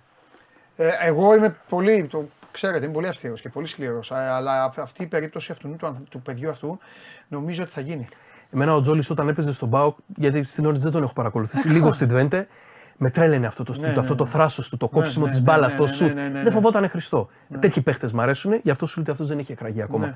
Με το που βρει κατάλληλη ομάδα να κουμπώσει, ναι. εκεί θα είναι. Γι' αυτό έχει ακόμα κι άλλο, έχει κι άλλο να δουλέψει. Έχει κι άλλο, δεν είναι φτασμένος ούτε στη δουλειά. Και αυτό είναι πολύ καλό για τον ίδιο. Να δουλέψει κι άλλο, να φτιάξει κι άλλες κινήσεις. Έχει ακόμα, έχει. Είναι, δεν είναι και μεγάλος. Ακριβώς. Ναι. Ακριβώς. Έχει συμβόλαιο μέχρι το 26 με την Όριτ. Δεν... Είναι σε μια ομάδα αγγλική, δεν δουλεύει. Δεν έχουν κάνει. κατασταλάξει ακόμα τι θα κάνουν. Ο ίδιος πάντως, από ό,τι μαθαίνω, ε, θέλει εξωτερικό. να συνεχίσει στο εξωτερικό γιατί κάτι έχει ακουστεί και για επιστροφή στην Ελλάδα. Εντάξει. Αλλά είναι νομίζω Εντάξει, όνειρο Κοίταξε να δεις θερινής τι γίνεται. Οι Έλληνες είτε είναι δημοσιογράφοι, είτε είναι φίλαθλοι, είτε είναι παράγοντες, είτε είναι όλοι. Μόλις υπάρχει κάποιο παιδί που έχει πάει έξω και ο οποίος η ομάδα του δεν πάει καλά ή ο ίδιος ακόμα δεν έχει κάνει όλα αυτά που περίμενε, όλα αυτά, αρχίζουν Λυσάνε να τον τα φέρουν πίσω. σενάρια ότι θα έρθει πίσω και αυτά. Δεν τελειώνει έτσι το όνειρο ενός ποδοσφαιριστή. Γι' αυτό σου είπα και για το Γιανούλη αυτό. Δεν πάνε αυτά τα παιδιά έξω για να πάνε να κάτσουν και μετά να γυρίσουν πίσω. Πάνε- Πάνε για να κάνουν καριέρα. Είναι κάποια Και παιδιά, καλά κάνουν. όπως ο Τζόλης ή ο Ρέτσος Ναι. στο παρελθόν, που έχουν φάει τόσο μεγάλο πουσάρισμα που στην πρώτη τους ομάδα δεν τα πάνε καλά. Ναι. Έχουν άλλα δύο-τρία χρόνια στο Ναι, εξωτερικό. ναι, ναι. Έτσι. Ναι. Ε, πάμε και στον, ε, στον Κανσέλο, ο οποίος τελικά που πάει στην Arsenal. Όλα δείχνουν Arsenal. Ζιντσένκο Κανσέλο. Φτιάχτηκε από τη Manchester City. Αυτό, το, αυτό τον Κανσέλο τον έκανε ο Σαλάχ και έχει γυρίσει όλες τις ομάδες. Καλές ομάδες όμως. Καλές ομάδες. Είναι καλός παίχτης. Εκεί τελείωσε. Στον γκολ αυτό. Εκεί έχει τελειώσει. Στον γκολ αυτό ο Γκουαρδιόλα το ξέγραψε. Βέβαια δεν πήγε και πουθενά. Δεν πήγε και στη Super League. Στην Bayern πήγε. Στην ο Bayern άνθρωπος, πήγε, ναι. Θέλω να σου Η πω. οποία βέβαια δεν επέλεξε να τον κρατήσει γιατί ήταν Ε, και πολλά τα εντάξει, λεφτά. Ήταν δανεικός ήταν. Δανεικός με 60-70 εκατομμύρια η Ναι. ρήτρα, αλλά επειδή δεν τον θέλει ο Γκουαρδιόλα καθόλου, Ναι. την, το σβήνουνε Ναι. και θα πάει με λιγότερα στην Arsenal. Ναι. Ντόι, κρατήστε κάτι για από Γερμανία. Υπάρχει ενδιαφέρον. Θέλω να δω πώς θα εξελιχθεί αυτή η φάση με τον Ντόι. Ντόι, ε. Ντόι και Γερμανία. Γερμανία. Είναι ένα κορμί που έχει πέρασει. Έχουν πέρασει στη Γερμανία τέτοια παιδιά. Είναι δυνατός, μπορεί να παίξει και σε δεύτερη θέση. Και Ακόμη δεν το έχει. τε- δεν το, το συμβόλαιο που έλεγε στο Φιδέλη δεν έχει, το έχει υπογράψει. Ε, Όχι ακόμα, δεν έχει βγει κάτι επίσημα. που λέγανε ότι είναι ε, στο Ότι πάει καλά, λέγανε. καθεστώς να υπογράψει. Ναι. Ναι, ότι πάει Εντάξει, καλά. εντάξει, οκ. δεν, δεν θυμάμαι, ε, συγχωρέστε με. Ε, υπάρχει ένα ενδιαφέρον από τη Γερμανία. Θέλω να δω αν θα μετουσιωθεί σε πράξη και πώς θα μετουσιωθεί. Γιατί είπαμε, κάθε αριστεροπόδαρο στόπερ με καλό κορμί πάντα θα βρίσκει μια γωνιά, μια, μια πορτούλα για να βγει στην Ευρώπη γιατί είναι δυσέβρετοι τέτοιοι παίχτες. Μάλιστα. Και Βλαχοδήμο, κλείνουμε με Βλαχοδήμο. Τι κάνει Οδυσσέας; Υπάρχει κινητικότητα για τον Οδυσσέα από την Premier League κυρίως. Κινητικότητα να υπάρχει από την Premier League, να μην υπάρχει από την Ιρλανδία και τη Γαλλία κινητικότητα. Εκεί είναι το θέμα μας όλο, Παρασκευή. Γιατί εκεί ο Έρμος μην γίνει ο Σιωμάρτυρα. Μην γίνει τερματοφύλακα πόλο και παλεύει. Αυτό θέλω να δω. Υπάρχει ενδιαφέρον, είναι η Μπρέτφορντ, η Φούλαμ. Είναι αρκετές ομάδες που κοιτάνε. Βέβαια η Μπενφίκα δεν συζητάει με κάτι λιγότερο από 40 εκατομμύρια ευρώ για τον ε, Οδυσσέα, ο οποίος ανανέωσε κιόλα πρόσφατα μέχρι το 27. Μπράβο στον Οδυσσέα. Μπράβο του. Εγώ πολύ χαίρομαι που ακούω τέτοια ποσά για Έλληνες παίχτες. Μπράβο Του ταξίζουν κιόλας. Μπράβο του γιατί ε, το πάλεψε, το έκανε, το κυνήγησε, πήγε στον Παναθηναϊκό, έπαιξε. Ξέρεις, Έκανε- πολλοί όταν συζητάνε για τον Οδυσσέα και γενικότερα θα σου πούνε μια κουβέντα. Είναι Γερμανός. Έχει πρόγραμμα. Ξέρει ο Οδυσσέας τι θα κάνει. Και μπράβο του. Τεράστιο αυτό που λες. Τεράστιο προνόμιο. Είναι... Γνωρίζει. Γνωρίζει. Κουτάκιας. Σωστός. Σωστός κουτάκιας. Και πολύ γλυκό παιδί. Και μακάρι ναι, και μακάρι να πάει, στη, μακάρι να πάει στην Αγγλία. Μακάρι, το μακάρι αξίζει. να παίξει το καλύτερο πρωτάθλημα του πλανήτη. Το αξίζει. Μακάρι να παίξει. Μπορώ να κάνω ένα Αλλά Οδυσσέα, μόλις δεις Δίας, Νούνιες και αυτά, κάτσε τώρα εκεί, φάει ένα-δύο γκολ. Είμαι μεγάλη. Ξέρω Οδυσσέας, το έχουμε βάλει πολλά. Και ένα, ένα κλείσιμο θέλω να κάνω που αφορά εμένα. Σε παρακαλώ πολύ. Θα, θα, θα λογοδοτήσεις για αυτά που. Δεν θα είπες λογοδοτήσω. Για το τελικό Champions League. Όχι, δεν θα λογοδοτήσω. Ε, εντάξει, να κάνω τι θες. Δεν. Είπατε πως πέθανα, είπατε πως εξαφανίστηκα, που είναι ο Ναυροζήτη, χάθηκε, δεν βγαίνει, κοκοκό. Ναι. Τέτοια ακούστηκαν και γράφτηκαν. Μάλιστα. Ο Ναυροζήτη είναι εδώ, υγιέστατος και θα συνεχίζει να στηρίζει τις απόψεις του κόντρα σε όλους και σε όλα. Κολοτούμπε Δικαιώθηκες κιόλας. δεν θα δείτε από μένα. Δικαιώθηκες κιόλας. Για την έκβαση του τελικού δικαιώθηκα, απλά δεν το πήρε η Ιντερ. Σιγά το ποδόσφαιρο που έπαιξε η City. Μα, βέβαια. Απλά οι πιο πολλοί ε, μου Ο Λουκάκου επιτέθηκαν. δηλαδή, λίγο, ε, μισό μέτρο πιο εκεί, που ξέρεις τι θα γινόταν στη, Αν διαδικα... γινόταν εκεί, γεια σας. στη διαδικασία. Η μεταπαράταση. Ε, για αυτά που είπα για τον Guardiola συνεχίζω να τα πιστεύω. Ένας Βεβαίως. πολύ τυχερός άνθρωπος. Κοίτα, όταν κάποιος είναι μάγκας, το έχω πει, πάει στο τέλος. Ακριβώς. Βέβαια. Είναι ένας πολύ πολύ τυχερός άνθρωπος. Όχι ανικανός, ικανός, αλλά και πάρα πολύ τυχερός ταυτόχρονα. Ναι. Γιατί του έκατσε η Μπαρσελόνα του Μέση Ναι. Και όλα καλά. Εγώ πάντως είμαι εδώ και τις απόψεις μου δεν τις αλλάζω. Όσο και αν με βρίζετε. Ποιος... Όχι, που κανείς. Με βρίσανε. Κα... Με βρίσανε. Τόλμησαν. Τόλμησα να με βρίσουν. Αυτοί. Ναι. Με βρίζανε εσένα. Χαχαχά, μυρωδιά, δεν ξέρεις από μπάλα και τέτοια. Καλά, αυτό δεν, εντάξει, δεν Δεν βρίσκει. ασχολούμαι. Ε, δεν βρίσκει. Είπανε κι άλλα. Τέλος πάντων, δεν θα επεκταθώ. Εντάξει, δεν βρίσκει. Αλλά να ξέρετε, εγώ Δεν απόψει δεν αλλάζω. λοιπόν, Γεια σου, ρε Μάνο. Γεια ηγέτη. σου, Παντελή. Γίγαντα, Μάνο μου. ε, Όπα. να- στο κοινό μας να πούμε Βεβαίως. ότι πριν το μάτς με τη Γαλλία Θα, δώσουμε, θα δώσουμε φανέλα. Α, Εθνικής. εντάξει. Εντάξει, άντε, φυλάκια. Νόμιζα ότι θα λες ότι θα τραγουδήσει τη Μασαλιώτιδα. λοιπόν. Ε, αυτό και από τον ε, Μάνο για το παζάρι το οποίο ξεκινάει κάθε καλοκαίρι, να δούμε που θα βγει. Και πάμε, δώστε μου την κάρτα του Ντενής, αφού πρώτα... Σα... Αλήθεια, αυτή είναι η κάρτα. Τι να κάνω ρε παιδιά με αυτόν τον άνθρωπο; Μαρία Σάκαρη Άλλη Κορνέ, τρία σετ. Αυτό είπε ο Ντένις Μάρκο. Αυτό είπε, αυτό σας λέμε, αυτό σας δίνουμε. Τι να κάνουμε. Και εγώ χθες έπαιξα καμπάτσο, assist, τρίποντα, τα πιάσα και έπαιξα το Μύρωτιτς over 19,5 πόντους, rebound assist. Και τελείωσε στους 18. Γι' αυτό. Στο μπάσκετ πρέπει να σκέφτεσαι ότι αν το μάτς πάει κανένα εικοσάρικο, ο προπονητής θα τον πετάξει έξω. Αποβλήθηκε ο Γιασκεβίτσιος και ο βοηθός πέταξε έξω μετά το Μύρωτιτς. Και εγώ για δύο πράγματα δεν πήγα στο ταμείο, μιας και μιλάμε για στοίχημα. Όσον αφορά στον ταινίς, θα σας πω κάτι και τίποτα άλλο. Χθες σας έσωσα. Είχε δώσει ένα γκολ γκολ που έληξε ένα μηδέν. Για να δεις κύριε Ντενή Μάρκο ότι τα παρατηρώ όλα. Λοιπόν, τώρα έδωσε τέννη. Τιμή και δόξα σε ό,τι λέει ο, ο ένας και μοναδικός, ο οποίος δίνει τα ρεσιτάλ του. Σήμερα θα τελειώσουμε και με το γάτο. Σας χρωστάω ανέκδοτα εδώ και πάρα πολύ καιρό. Θα πει τρία ανέκδοτα σήμερα. Πριν από αυτό όμως, πριν από τα ανέκδοτα του γάτου, πάμε λίγο να τελειώνουμε με τις ομάδες.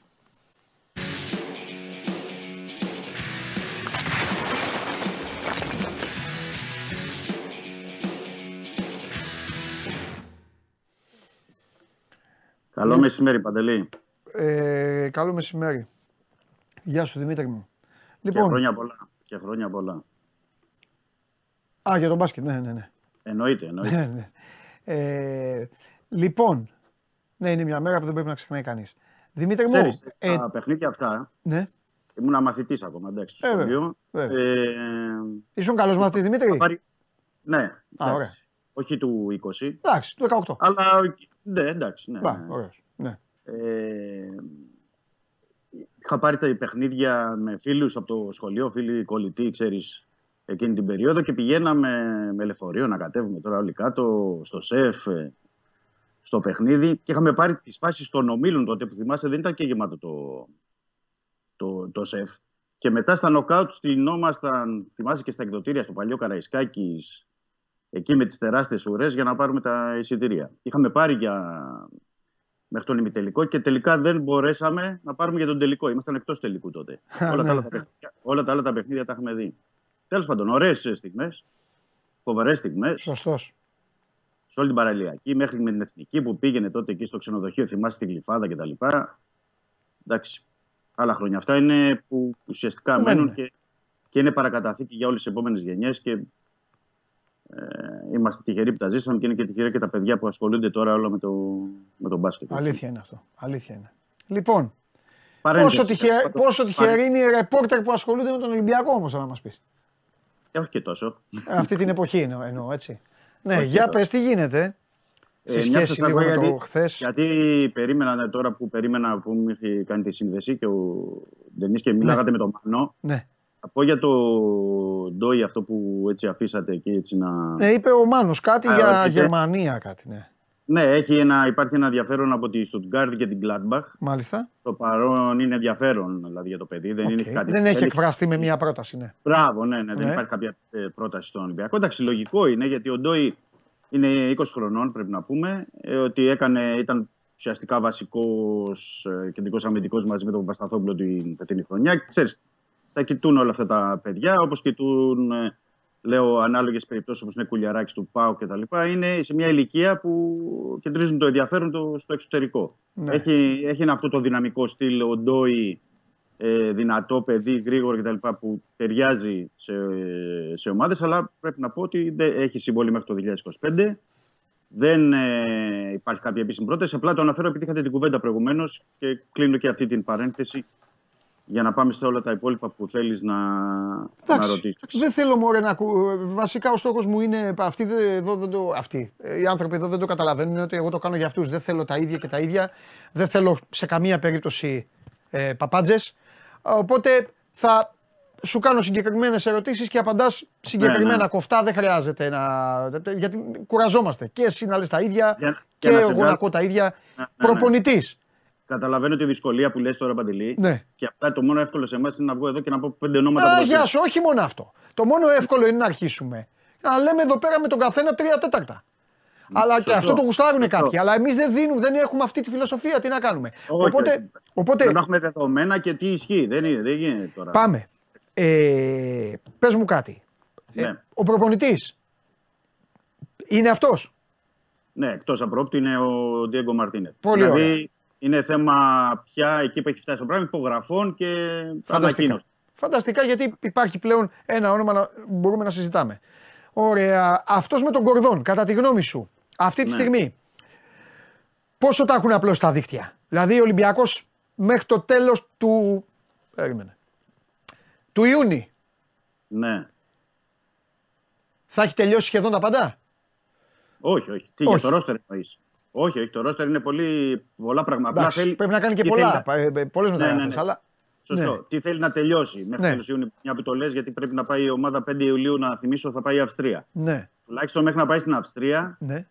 ε, θέλει ο καινούριο προπονητής, δηλαδή ο Κορδόν, αν θα είναι ο Μαρτίνεθ, γιατί επαναλαμβάνω όσο υπάρχουν υπογραφές, πολλές φορές ξέρεις, δεν ε, τελευταία στιγμή κάτι μπορεί να προκύψει. Και το λέω αυτό γιατί χθες το βράδυ βγήκε από την Ισπανία, τον θέλει η Θέλτα τον Τιέγκο Μαρτίνεθ και ότι έχει πιάσει επαφή μαζί του, μαζί και με τον ε, Ιραόλα, να δουν αν μπορεί να τον, ε, Ναι. να τον πείσει να παραμείνει. Τέλος πάντων. ναι. Ε, αυτό που θέλω να πω είναι ότι το, η, η πρόθεση, να το πω έτσι, του Ολυμπιακού, του Κορδόν, ε, του καινούργιου προπονητή είναι να πάει στην προετοιμασία η ομάδα έχοντας και τον βασικό του σεντερφόρ, δηλαδή ε, μεταγραφή, που σημαίνει βασικού σεντερφόρ, και ε, κεντρικών αμυντικών και τουλάχιστον ενός σκάφ και ενός εξτρέμ. Μμμ. Αυτή είναι η πρόθεση, επαναλαμβάνω, μέχρι να φύγει 4-5 Ιουλίου. 5 Ιουλίου ξεκινάει στην, ε, ε, στην Αυστρία. Για να τους έχει στο βασικό στάδιο και αυτό είναι το, το απόλυτος λογικό. Έτσι, γιατί ο καινούριο προπονητή εκεί θα κάνει το, το βασικό χτίσιμο, εκεί θα δοθούν τα φιλικά παιχνίδια. 5 με 20 Ιουλίου θέλει να έχει ένα ε, κορμό από εκεί και πέρα. Αν θα αποκτηθεί δεύτερος επιθετικός, αν θα αποκτηθεί ένας δεύτερος εξτρέμ κτλ. Μπορεί να το δει στην, ε, στην πορεία. Και αυτό είναι και σε συνάρτηση ε, Παντελή και με πόσο θα, θα παραχωρήσει ο Ολυμπιακός. Γιατί αυτή τη στιγμή υπάρχουν ένα τεράστιο ρόστερ που αν είναι αναγκασμένος ο καινούριο προπονητής, δηλαδή να τους έχει από εβδομάδα στη, στο Ρέντι. Γιατί μόνο αν βάλεις τους δανεικούς που επιστρέφουν είναι 16. Ε, συν τους ε, παίκτες που είναι αυτή τη στιγμή στο, στο ρόστερ. Συν τους παίκτες που θέλει να ανεβάσει 4-5 παιδιά από τη δεύτερη ομάδα για την ΚΑΠΑ 19 και την ΚΑΠΑ 17 ε, μαζεύονται πάρα πολλοί ποδοσφαιριστές. Οπότε θα πρέπει, δηλαδή το δύσκολο έργο, γιατί κάνω και ένα κομμάτι που θα, ε, θα μπει κα- σε λίγο και στο Σπορ 24. Ε, την, ε, την, ε, υπάρχει ένα χαρτοφυλάκιο του Ολυμπιακού μόνο σε ό,τι αφορά τους δανεικούς που είναι 44 εκατομμύρια ευρώ. Πω, πω. Δηλαδή η χρηματιστηριακή αξία τους είναι αυτή 44-45 εκατομμύρια. Καταλαβαίνεις δηλαδή όταν μιλάμε για ελληνικές ομάδες που 44-45 είναι το budget ή Κάν- το. Κάνεις πλάκα. Ποιο budget; Πώς, Ναι. πό- πόσες ομάδες έχουν budget 45 εκατομμύρια; Πόσες; Και ναι, πώς- Αν εξαιρέσει τον Ολυμπιακό που έχει πολύ μεγαλύτερο, ναι. Όχι, ας τον Ολυμπιακό. Ο Ολυμπιακός είναι δανεική του. Ας τον Ολυμπιακό. Η δανεική του. η Ας δανεική τον του. Ολυμπιακό. Δεν τόλμησες να πας στον Ολυμπιακό. Ο Ολυμπιακός μόνο η δανεική του είναι 44. Ναι. Μιλάμε Αυτό όμως θέλω- και για. τε- Δηλαδή, από τη μία, εδώ πέρα είναι το ποτήρι. Από τη μία λες απίστευτα. Ε, έχει δώσει, έχει κάνει. Και από την άλλη λες, ρε παιδάκι μου, πήγε, το, πή- πήγε, στο, πήγε στη ΖΕΑ και πέ- πέταξε τα λεφτά στη θάλασσα. Ναι. Καταλαβες. Ναι, ναι, ναι, ναι, συμφωνώ μαζί σου. Δεν μπορώ Αυτό. να πω κάτι άλλο. Και το θέμα είναι ότι ο, ο αθλητικός διευθυντής, για να είμαστε ξεκάθαροι, γιατί ε, ε, οφείλουμε και εμείς να ενημερώνουμε εδώ και να λέμε και στον κόσμο πέντε Ναι. πράγματα. Δεν είναι ο αθλητικός διευθυντής που και έδωσε το χρήσμα Ολυμπιακός στον Κορδόν. Δεν είναι μόνο για να του φέρει ένα παίκτη από την Ισπανία. Ναι. Είναι και πώς θα του πουλήσει τους παίκτες που είχαν μαζευτεί, καλός, κακός, γιατί έχουν μαζευτεί τόσοι πολλοί, ε, να τους παραχωρήσει. Δηλαδή Ναι. θέλεις μια διαπραγμάτευση σωστή Ναι. για να μπορέσει να πουληθεί σε σωστή τιμή. Θέλ- Φέρει πίνω ο Μαντί Καμαρά Ναι. ή ο Τζίγκερ Νάγκελ. Ναι. Επίσης, Θέλω να πω κάτι το οποίο είναι π- π- προσωπικό συμπέρασμα, εμπειρικό συμπέρασμα και δεν έχει να κάνει, δεν το, το λέω με γλύκα, δεν, μην το πάρεις δηλαδή και εσύ προσωπικά και άλλα Ναι. παιδιά. Ε, θέλω να πω κάτι, ότι το ότι ο Κορδόν, εμένα, εγώ δηλαδή αυτή τη στιγμή, από αυτά που διαβάζω και σας ακούω, έχω σχηματίσει την εντύπωση ότι ο Κορδόν έχει πάρει τα κλειδιά, Ναι, αυτό είναι, αυτή είναι η πραγματικότητα. έχει πάρει το φάκελο όλο, Μμμ. Προφανώς θα του έχουν πει, γιατί έτσι κάνουν όλες οι ομάδες. Προφανώς θα του έχουν πει: Κοίταξε να δεις, τον θέλουμε τον Χριστοφιδέλη. Τον Διαμαντόπουλο δεν μας νοιάζει. Τον άλλο δεν τον θέλουμε καθόλου. Ε, κοίτα, με, έχουν- με έχουν- αυτόν, έχουν με αυτόν συζητηθεί. πρέπει να μιλήσεις. Πάμε μέχρι τόσο. Τέλος πάντων. Το Ναι. ότι λοιπόν έχει όλο το πακέτο κορδών και σε βάζω και σένα μέσα έτσι με αγάπη, δεν το λέω τέτοιο. Και εσείς όλοι έχετε λίγο σκοτάδι. Του δίνω, του δίνω αυτή τη στιγμή του κορδόν, ε, ξέρεις, ε, το, το- τον χειροκροτώ λίγο για αρχή. Ναι, θα πρέπει να σου πω για τον Κορδόν. Ναι, Να σου το πω στο, για το τραπέζι, γιατί το έχω ψάξει πολύ την περίπτωσή του και του Ναβάρο ναι. Και τη σχέση. Η... Στην Ισπανία, όσο ήταν στη Villarreal, γιατί στη Villarreal ήταν 16 χρόνια πολλά και τρία χρόνια σχεδόν στην Πέτης, Ναι. οι- υπέφεραν όλοι. Μπράβο. Δεν, δεν, μιλά, δεν μίλαγε στο διπλανό του. Μπράβο. Δηλαδή, δεν, ε, ναι. Όχι, εγώ δεν το λέω για κακό. Ναι, όχι, Δεν το μπράβο, λέω. ναι, ρε παιδί μου. Ναι, μα έτσι Ναι, πρέπει να είναι οι ναι. ομάδες. Ναι, ναι. Εγώ απλά στέκομαι στο, στο, στο ζήτημα ότι επειδή είναι έξυπνος ο Κορδόν, δηλαδή έξυπνος και ποδοσφαιράνθρωπο, δηλαδή είναι της Ναι. πιάτσας, Ναι. Γνωρίζει ότι από αυτά που σου είπα τώρα το χρωτοφυλάκι, δεν το πάγω τυχαία. Ναι. Τα 44 εκατομμύρια των δανεικών. Σου λέει εδώ πέρα έχω ένα τεράστιο πακέτο από αυτούς που μπορούμε να πουλήσουμε για να μπορέσουμε να εξοικονομήσουμε χρήματα και να δώσουμε για τις μεταγραφές μας. Δηλαδή, αντί να πάει να πάρεις έναν, λέω εγώ τώρα, κεντρικό αμυντικό που μπορεί να μας τυχήσει 2 εκατομμύρια ή το συμβόλαιό του να είναι κάτι παραπάνω. Αν έχουμε πουλήσει παίκτες και έχουμε έσοδα στο ταμείο, θα μπορέσω να του δώσω ένα καλύτερο συμβόλαιο. Ναι. Λέω εγώ, π.χ. για παράδειγμα τώρα του Καμπρέρα που είναι ας πούμε, στην Εσπανιόλ, παίρνει 1,1, τόσο είναι το ετήσιο συμβόλαιό Ναι, του. ναι, ναι, ναι. Του λέει Ισπανιόλ του χρόνου γιατί αυτή έχει υπογράψει, θα πάρει 500 χιλιάρικα. Λογικό είναι ο παίκτης σου λέει γιατί να πάρω εγώ τα 500 χιλιάρικα, που επειδή έπεσε Ισπανιόλ και να μείνω και στη δεύτερη κατηγορία. Μπορεί να μου τα δώσει ο Ολυμπιακός, μου τα δώσει η Σάντος, η Γκρέμιο τέλος πάντων που τον θέλουν, οι ομάδες από την Τουρκία. Ο Ολυμπιακός σε αυτό το επίπεδο μπορεί να τα δώσει κάλλιστα, άνετα κτλ. Το 1% για να μπορέσει να κλείσει το Καμπρέρα. Το φέρω ως παράδειγμα γιατί έχει γραφτεί το όνομά του, υπάρχουν και άλλοι κεντρικοί αμυντικοί. Αλλά θέλω να πω ότι ο, ότι ο Κορδόν κινείται παράλληλα σε αυτό το επίπεδο και να το βάλουμε έτσι και στους φίλους μας για να το έχουν κατά νου. Ότι ναι, μεν στην ενίσχυση, γιατί αυτό κοιτάει τώρα μαζί με τον προπονητή. Αλλά α, ξέρεις, αν έρθει η προσφορά με τον Παντή, οκ, Μαντί Καμαρά, θες να μείνεις στο εξωτερικό, φέρε την πρόταση 10, Τόσο, 11, ναι, 12 ναι, εκατομμύρια. Οκ, αφού θες να μείνεις στο εξωτερικό, να μπορέσω και εγώ να το χρησιμοποιήσω αυτό για να πάρω και κάποιους άλλους που μπορούν να κάνουμε κάτι παραπάνω. Και θεωρώ γι' αυτό βλέπεις και ότι χτυπάει πολύ ψηλά ο Ολυμπιακός σε όλες τις θέσεις. Δηλαδή ψηλά εννοώ. Βλέπεις και ασχολείται με παίκτες που κάνουν 8, 9, 10 εκατομμύρια χρηματιστηριακή τους αξία αυτή τη στιγμή. Που δεν είναι εύκολο γιατί ένας τέτοιος παίκτης σου λέει: Περιμένω και λίγο. Τι γίνεται στην Ισπανική αγορά, τι γίνεται στη Γερμανική αγορά, τι γίνεται στην Ιταλική. Περιμένω και λίγο. Δεν είναι ότι βιάζονται να κλείσουν στις 14 Ιουνίου, στις 15 Ιουνίου. Σου λέει: Έχω μπροστά μου καιρό. Απλά μπορεί να διευκολύνει, θέλω να πω, η, όλη αυτή η ιστορία με τους δανεικούς, γιατί είναι και πάρα πολλοί οι παίκτες και δεν μπορεί ο Ολυμπιακός δηλαδή να, να, να κάθε χρόνο να έχει και ένα ξεχωριστό budget και ένα ξεχωριστό, ξεχωριστά συμβόλαια για να μπορεί να πληρώνει και τόσα άσχετα. Γιατί όλα τα συμβόλαια πρέπει να πούμε ότι ναι, μεν καλύπτονται από ομάδες, αλλά σε πολλές περιπτώσεις και οι ομάδες καλύπτουν ένα μικρό ποσό του ετήσιου συμβολέου του παίκτη, αν δεν μπορεί να το καλύψει η ομάδα στην οποία πάει. Ε, θα πρέπει να δοθεί και μια λύση πια σε αυτά τα συμβόλαια. Ε, και επαναλαμβάνω ότι θα έχουμε πάρα πολλά. Ναι. Γιατί οι εξελίξεις, οι εξελίξεις, το είπα και χθες Παντελή εδώ, ότι ε, παράλληλα με τον προπονητή θα τρέξουν άμεσα και για τις θέσεις. Άμεσα όμως. Δηλαδή την επόμενη εβδομάδα βλέπω να έχουμε ουσιαστικά και φως, δηλαδή να βγει λευκός καπνός και για παίχτες Ναι. την επόμενη εβδομάδα. Μμμ. Τώρα όχι αυτή μέχρι το τέλος, αλλά την επόμενη σίγουρα. Ναι. Άμα, ε, άμα σου έλεγαν και θα σε αφήσω με αυτό, εξάλλου πρέπει να καθίσουμε να βρούμε και ποια μέρα θα έρθεις από εδώ να τα βάλουμε όλα κάτω όπως κάνουμε κάθε χρόνο. Ναι, Απλά- όποια, όποια Είσαι- βολεύει. ναι. Ε, όχι, είσαι ο μοναδικός, όχι, είσαι ο μοναδικός που ακόμα δεν μπορούμε να το κάνουμε γιατί δεν υπάρχει επίσημα προπονητής, ξέρεις, δεν. Τώρα, Εννοείται, εννοείται. Μετά δεν, τον προπονητή. υποθετικές συζητήσεις. Ναι. Ε, αν χτύπαγε ο Ολυμπιακός, το παιδί μου ο Ολυμπιακός το κάνει αυτό. Είναι, η- είναι Ναι. το, το, το γουστάρι, το κάνει χρόνια, χρόνια, δεκαετίες. Χτυπάει και ένα όνομα. Ναι. Φέρνει και ένα, ένα μπεκταρά.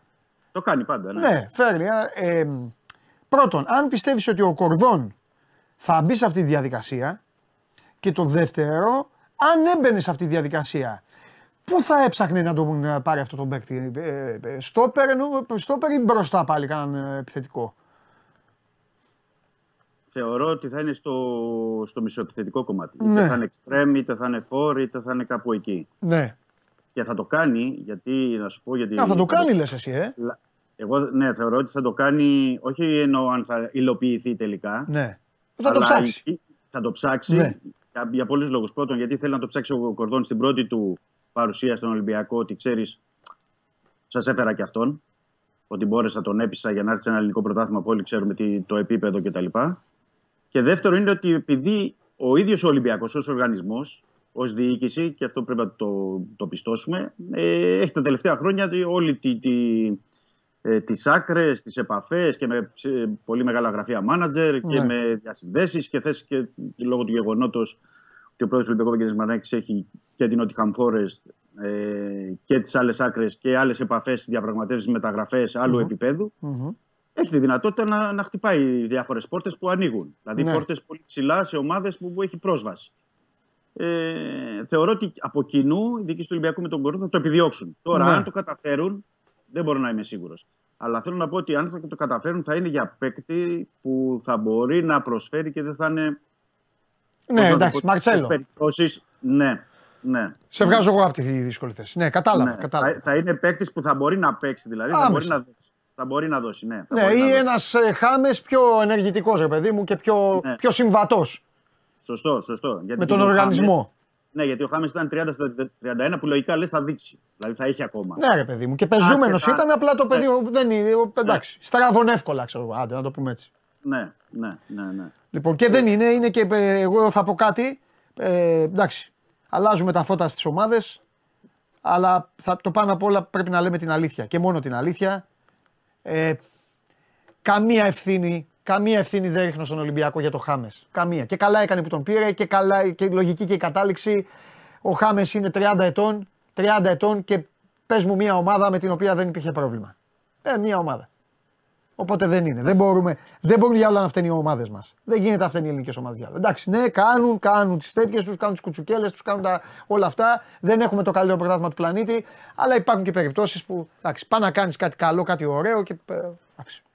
Τέλος πάντων. Ναι, και δεν είναι και το καλύτερο πρωτάθλημα γιατί το βλέπεις τη δυσκολία των ομάδων, όλων των ομάδων μας δηλαδή. Ε, μα δεν έχει Στις το μεταγραφές. παίκτη. Σου, Στις σου λέει και του μεταγραφές. Super League Ελλάδας τώρα. Ε, ναι, στις Άσε μεταγραφές. Θα εξαντλήσω κάθε πιθανότητα για ένα άλλο πρωτάθλημα. Ε, και λογικό αν είναι. δεν. Ναι, και πάλι και προσπαθούμε να τους πείσουμε είτε με Champions League είτε Ναι. με Europa League και με, προσπα... με διάφορα άλλα πράγματα ή με τίτλους Λογικό. για να μπορούν να, Ναι. να έρχονται. Διαρκείας έχουν ξεκινήσει. Πάει, ο- πάει ο κόσμος εκεί στα εκδοτήρια. Είναι, είναι ήδη πάνω από 6.500 μέχρι Ναι. τώρα. Μπορεί να αγγίζουν και τα 7. Μάλιστα. Ε, και χωρίς δηλαδή ουσιαστικά ο Ολυμπιακός να του τρέχει αυτό, όπως καταλαβαίνεις, δηλαδή δεν έχει κλείσει προπονητής, ούτε καν παίκτες. Ναι. Αλλά υπάρχει μια ισχυρή βάση πάντα στον Ολυμπιακό. Το ξέρεις και εσύ πολύ καλά, Παντελή. Δεν είναι μόνο αυτό. Εγώ είμαι και της άποψης ότι όποια και αν είναι η ομάδα σου, ε, ε, ε, ε, πας για την αγάπη στην ομάδα σου και δεν πας για το πρόσωπο. Εννοείται. Αυτοί Και που έχει- περιμένουν, συγγνώμη, σας αγαπώ όλους. Ε, ό,τι ομάδα και να είστε, αλλά όσοι πηγαίνετε, όσοι περιμένετε να δείτε ποιος θα είναι ο προπονητής και ποιοι θα είναι οι παίκτες για να πάτε να σταθείτε στο πλευρό της ομάδας σας, ασχοληθείτε με το υποβρύχιο τάβλη, με την όπερα, με κάτι άλλο όμορφο. Αφήστε το ποδόσφαιρο στην ησυχία του. Ποδόσφαιρο ή την αγαπάς την ομάδα σου ή δεν την. ε, ας πούμε, αυτά. Για να Δημήτρη το μου. ολοκληρώσω, είναι αυτό ότι υπάρχει Ναι. ισχυρή βάση. Ναι. 15.000 έτσι, κόσμοι, που είναι κάθε Ναι. χρόνο, δηλαδή όλα τα τελευταία χρόνια καινούριο ο Καραϊσκάκης. Ναι. Και κάτι τελευταίο πριν κλείσουμε να πω γιατί υπάρχουν. Ε, υπήρχε και ένα δημοσίευμα μαζί μας στην Ναι. Ισπανία που μπλέκει τον Ναι. Ολυμπιακό εμέσως με τον Πινέδα. Ναι. Ε, για να μην το αφήσω και αυτό γιατί πολλοί θα ρωτούν ε, φυσικά. Ε, δεν υπάρχει Πινέδα, κάτι- τι και στον Ολυμπιακό Πινέδα; Γρα- Ε, το δημοσίευμα σήμερα. Α, είχε και τον Πινέδα, ναι, το είπε ο Γουλής. Ναι. Ναι, ναι, ναι. Α, το είπε ο Λοιπόν, Κώστας. Εντάξει, ακομίσω, καλά. θα, θα σα πω εγώ στο τέλος θα γίνει με τον Πινέδα. Θα τον κρατήσει η Θέλτα. Ακούστε. Ακούστε τι λέει τι- το, το, το, σοφό. Γιατί αυτά όλα ο Χριστοφιδέλης είναι μάρτυρας. Έχει γίνει 100 φορές με ποδοσφαιριστές αυτό. Θα τον κρατήσει στο τέλος η Θέλτα. Θα τον έχει στο rotation. Και το Γενάριο ο Πινέδα θα, βγει στη, θα πάει κάπου δανεικό στη, σε κάπου αλλού. Στο τέλος αυτό θα γίνει με τον Πινέδα. Ναι, εγώ θέλω να πω απλά επειδή ε, γράφτηκε ότι ο, ο Παναγιώτο έχει κάνει την πρόταση αυτή των 8 εκατομμυρίων Ναι. και βλέπει και τον Ολυμπιακό ότι ενδιαφέρον κτλ. Ναι. Αυτή τη στιγμή δεν υπάρχει κάτι από τον ε, Ολυμπιακό. Αν, ε, έτσι, αναφέρομαι σε σε βάση του ρεπορτάζ και Ναι. βάση των όσων Ναι. ε, ισχύουν. Τώρα αυτά, αν αλλάξουν Ναι. την επόμενη εβδομάδα, το επόμενο ε, ένα μήνα. Αλλά έτσι κι αλλιώς ο Πινέδα έχει και μια ιδιαίτερη σχέση εκεί με τον Αλμέιδα, έχει και μια Σωστό σχέση είναι. Ε, με το. Εντάξει, ήταν με παίκτης τη- της ΑΕΚ, ρε, εσύ, Δημήτρη. Ε, βέβαια. ε, Ήταν βέβαια, παίκτης της ΑΕΚ. βέβαια. Είναι σαν να σου πούν τώρα ο Μπακαμπού τον θέλει ο Παναθηναϊκός. Η ΑΕΚ. Εντάξει, ισχύει το. Είναι, το, ε, ε, είναι μία από τα ίδια σχεδόν. Ε, Όμως. Ε, μην κοροϊδευόμαστε. Αν μια ομάδα μπορεί ευκολότερα από όλους να δώσει αυτά τα λεφτά στη Θέλτα, ο Ολυμπιακός είναι. Ναι, αυτό εννοείται. Αυτό το λέω χωρίς τέτοιο. Δεν, χωρίς να, Όχι. να δέχω. Ε, Άσχετο. ναι, άσχετο, άσχετο. Μπράβο, άσχετο. Ούτε για ενδιαφέρον ούτε Εντάξει, τίποτα. να αναφέρουμε- Αλλά να αν μην μπορεί, υπά- αν υπάρχει, αν υπάρχει κάποιος πιο άνετα, μη, μα- μη με παρεξηγούν οι υπόλοιποι, πιο άνετα που μπορεί αύριο να πει Θέλτα, 8, πόσα είναι; Ρήτερα, κατευθείαν, χωρίς συζήτηση. Όπως και πάρει καταλαβαίνω. τσέσκα το Σισκάουσκας κάποτε. Και ο σκηνοθέτης Ναι. ο Κακομήρη έλεγε τι έγινε. Αν κάποιος μπορεί να ξυπνήσει δηλαδή και να πει Ελά, σου βάλα τα λεφτά, έρχεσαι εδώ, είναι Ολυμπιακός. Ε, ναι, πέ- μην πας μακριά. Πέρυσι. Δεν πάω. Λέω απλά. Ε, Ήταν Ναι. ένα πρωινό και λέει 6 εκατομμύρια στον Μπιέλ και ε, ήρθε. Ναι. Στην Κοπενχάγη. Δηλαδή Ναι, ναι, 6 σωστό, εκατομμύρια μέσω και πέρυσι δηλαδή. ε, Μην πας μακριά. Αλλά και θεωρώ ότι θα, θα γίνει μια κίνηση ανάλογη γιατί ο Κορδόν ξέρει Ναι. πλέον. Δηλαδή και τη διάθεση του Βαγγέλη Μαρινάκη και όλων και τι θα γίνει. Τώρα ότι έχει επικεντρωθεί, πρέπει να το πω έτσι πριν κλείσουμε. Ε, μπορεί να έχουμε κα- καταχαστήκαμε και λίγο το χρόνο. Ε, θα, θα κάνει και καλή κίνηση, καλές κινήσεις ο Ολυμπιακός και στην Νότια Αμερική. Μάλιστα. Να περιμένουμε δηλαδή από Βραζιλία, Αργεντινή κάτι ή έστω ελπιδοφόρο, αν θες νεαρής ηλικίας ή κάτι, θα, θα την κάνουμε την κίνηση Ναι. και θα δούμε ε, πώς θα μπορέσει, αν υλοποιηθεί και αν θα μπορέσει να φέρει κάποιον έτσι, ταλαντούχο παίκτη και από εκεί. Συν με αυτούς που έχει δηλαδή στην παρέα εκεί, το Ροντινέι, Ραμόν και Μάλιστα. τα λοιπά. Ωραία. Δημήτρη μου, άντε. Τα λέμε, φιλιά. Καλό μεσημέρι. Να σε καλό καλά. Έλα μέσα. Έλα μέσα. Λοιπόν, αυτό για το, αυτά και για τον Ολυμπιακό. Έχει πάρα πολλά πράγματα ο Ολυμπιακός. Ολυμπιακό μπορεί να κάνεις μόνο για τον Ολυμπιακό. Μπορεί να κάτσει κάποιος να κάνει 4 ώρες εκπομπή. Πάρα πολλά. Σε όλες τις γραμμές, από, από όλες τις ομάδες έχει τα πιο, πολλά, τα πιο πολλά θέματα. Η ΑΕΚ 4-5 κινήσεις τα έχουμε πει, ο Παναθηναϊκός κάπου εκεί. Γιατί εντάξει, έχουν και το, είναι και το τι, τι κουβαλάς από την περσινή. Πώ έχεις χτίσει από πέρσι. Έχεις πάρα πολύ καιρό να έρθεις. Ναι, καλησπέρα. Μα πα- Ναι. Καλό μεσημέρι, Παντελή. Τώρα θα είναι καλό μεσημέρι. Εντάξει, καλό μεσημέρι. Ε, ο νέος Χριστοφιδέλης. Ε, λοιπόν. Έχω έρθει με το κινητό μου, το- μου ναι. επιτρέπεις για να. Θέλω, φι- σου επιτρέπω τα πάντα, θέλω ωραίο φινάλε γιατί θα τα ξαναπούμε μετά Δευτέρα εδώ με τους φίλους μου. Οπότε θέλω να είναι εδώ ευχάριστη. Κάποια στιγμή έπεσε το σύστημα. Ευτυχώς μόνο ένας, μόνο ένας αναρωτήθηκε. Τεράστιο αυτό. Με χιλιάδες ανθρώπους να ρωτάει μόνο ένας είναι επικίνδυνη. Είναι Το θρίαμβο. απαντήσαν όμως από κάτω. Και το απαντή, αυτό έλειπε να μην το απαντάνε. Αυτά έχουμε πει. Βγαίνετε, ξαναμπαίνετε ή κάνετε refresh. Ή Μάρτον δηλαδή. Μπράβο τους, μπράβο τους. Λοιπόν, επιτέλους η επιστροφή του Γατούλη και όλα αυτά. Λοιπόν, έχουμε, έχουμε βγάλει μπλούζες. Α, σας Α, ναι. κάνω εγώ, Ναι, ναι, σου ναι, κάνω ναι. εγώ διάφορα. Ε, έχουμε βγάλει μπλούζες. Όταν θελήσει, θα φέρουμε εδώ μία να σας τη δώσουμε δώρο. Δικό του, από τον κύριο. Από τον κύριο δώρος σε έναν α, τηλεθεατή. Ε, μπλούζες με.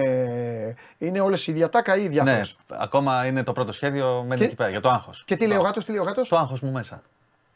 Α, Με- μπει- μπινελίκι δηλαδή. Με αντιπροσωπεύει. Δηλαδή, εκνευρισμένος. Ναι. ναι. Το άγχος του ιδιοκτήτη και το μεταφέρει στο ελογαριδέ. Εντάξει, τι να κάνουμε. Ναι. Λοιπόν, οπότε όταν, όταν όσοι θέλετε θα επικοινωνήσετε με Live with the cat το λογαριασμό. στο Instagram. Σου, τι άλλο να σου κάνω. Ναι. Live with the cat και εκεί θα πάρετε μπλούζα να τη φοράτε. Προσέξτε. Όποιος φοράει αυτή την μπλούζα έχει τα τυχερά του. Επίσης μπείτε στο προφίλ αυτό. Εσείς ξέρετε, εσείς όλοι οι, οι νεο. Αγία Βαρβάρα που λέω, ε, όχι Αγία Βαρβάρα, γιατί είναι η περιοχή της Αγίας Βαρβάρας, Ποτέ. πυροβολικό ποτέ. Εσείς αυτοί λοιπόν, μπείτε εκεί, έχει πολύ λαό να, να κάνετε την προσπάθειά σας. Ε, τι άλλο θες να κάνω; Τι άλλη διαφήμιση θες να κάνω πια; Πάμε. Λοιπόν, Ναι. Μπαίνει ένας ε, ληστής μέσα σε ένα σπίτι, διάρρηξη. Έλα. Σκοτεινά έχει δει πότε φεύγουν οι ιδιοκτήτες. Μπαίνει μέσα, αρχίζει ψάχνει από εδώ, ψάχνει από εκεί. Σε κάποια φάση ακούγεται μια φωνή. Ο Ιησούς σε βλέπει και θα σε τιμωρήσει. Τι λες τώρα; Κάνει ένα έτσι αυτός. Λίγο φοβάται, αλλά συνεχίζει να ψάχνει γιατί ήταν, είχε πολλά πράγματα. Από εδώ, από εκεί. Ο Ιησούς σε βλέπει και θα σε τιμωρήσει. Γίνεται κάνα δύο φορές. Απειβδεί αυτός, απειβδεί, σωστά. Απειβδεί αυτός, ανοίγει το φως, βλέπει ένα παπαγάλο. Ο Ιησούς σε βλέπει και θα σε τιμωρήσει. Του λέει ρε, εσύ είσαι και με τρόμαξες, εσύ το λες. Πώς σε λένε, του λέει. Οδυσσέα, λέει ο παπαγάλος. Καλά είναι ο Οδυσσέας όνομα για παπαγάλο. Γιατί είναι το Ιησούς όνομα για τον Πέρμαν.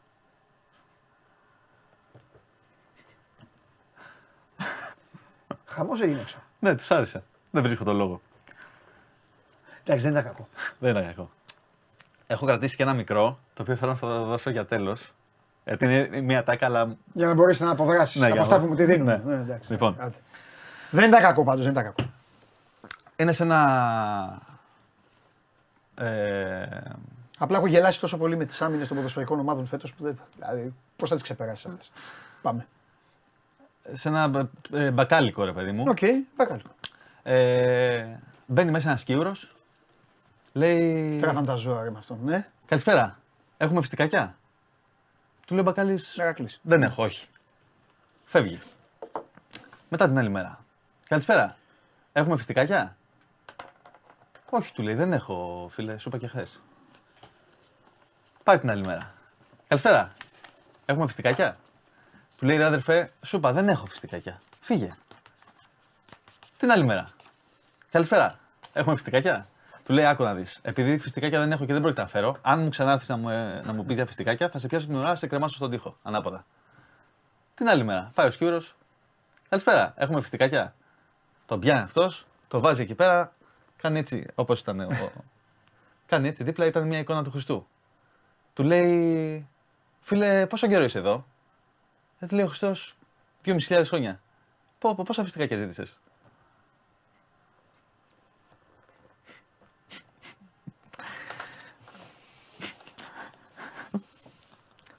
Όχι. Το χάλασες. Όχι. Επειδή ήταν κρεμασμένο. Το κατάλαβα. Και ο Χριστός και ο σκύβερος με τα φιστικάκια. λοιπόν. Πάει ένας τύπος σε ένα μπαρ. Έχω αυτό. Δεν θα πω αυτό βασικά. Μπαίνει ένας. Ε, Τι, δεν μου στα γελάει. Μπαίνει Σηκωθήκαν όρθιοι οι άλλοι για να σε ακούσουν. μπαίνει ένας Ρε πειρατής. Αντωνάκο, το έχεις στείλει 20.000 φορές. Έφυγε ο Αντώνης. Τι να εξαφανίσουμε ρε, το, το φίλο μας. Έφυγε από την 24 Media. Ε, η Μάρκτον πια. Πάμε. Έλα. Μπαίνει ένας πειρατής σε ένα μπαρ. Πάει στον μπάρμαν, χρόνια πήγαινε αυτός ο πειρατής σε αυτό το μπαρ. Πάει στον μπάρμαν, του λέει αδερφέ, ξέρω εγώ πόσο καιρό έχουμε να τα πούμε. Πειρατής με γάτζο κανονικά. Ναι, ε, ναι, ε, του λέει, Ένα πόδι. τι έγινε, του λέει, χάλια σε βλέπω. Ναι. Το, το πόδι το, το ξύλινο, άσε του λέει, έφαγα μία κανονιά, ήμασταν στον πόλεμο, έφαγα μία κανονιά και μου έμεινε το ξύλινο πόδι. Ε, του λέει, το χέρι που έχει γάτζο, άσε του λέει, ήμασταν με τα ξύφα εκεί πέρα, μου το κόψαν το χέρι, έβαλα το γάτζο. Καλά του λέει και το μάτι που το έχεις καλυμμένο, λέει, ήμασταν ε, πλέαμε στη θάλασσα και με κουτσούλησε ένα πουλί μες στο μάτι. Ε, καλά του λέει και από, το, από την κουτσουλιά είχα στο μάτι. Όχι, λέει, ήταν η πρώτη μέρα με το γάτζο.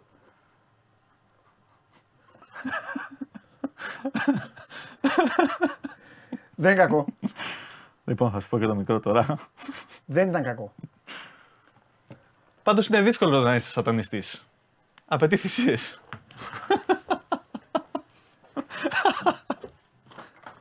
Αυτό ήταν ωραίο. Το θέμα.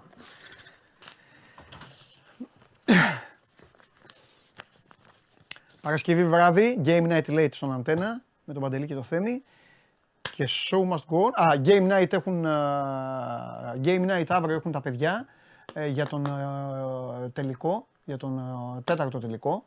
Ε, Παναθηναϊκός Ολυμπιακός, τέταρτο τελικό play-off πρωταθλήματος. Τα ξαναλέμε Δευτέρα στις 12 το μεσημέρι. Να περνάτε καλά και σας αφήνω τόσες μέρες. Τι να κάνετε, να πάτε καμιά βόλτα να ξελαμπικάρετε. Εντάξει, φιλιά πολλά. Σας ευχαριστώ πάρα πολύ. Και βέβαια, μπράβο Μάνο μου, 5 η ώρα, Bet Factory εδώ, με οικονομίδη τρίγκα. Είναι το τελευταίο Bet Factory της σεζόν. Σήμερα θα ξεφύγω. Έχω βρει απόδοση, απόδοση σε μακροχρόνιο, το οποίο είναι, τι να σας πω, από τα μεγαλύτερα δώρα που θα μπορούσε να κάνει μια εταιρεία. 5 η ώρα Bet Factory.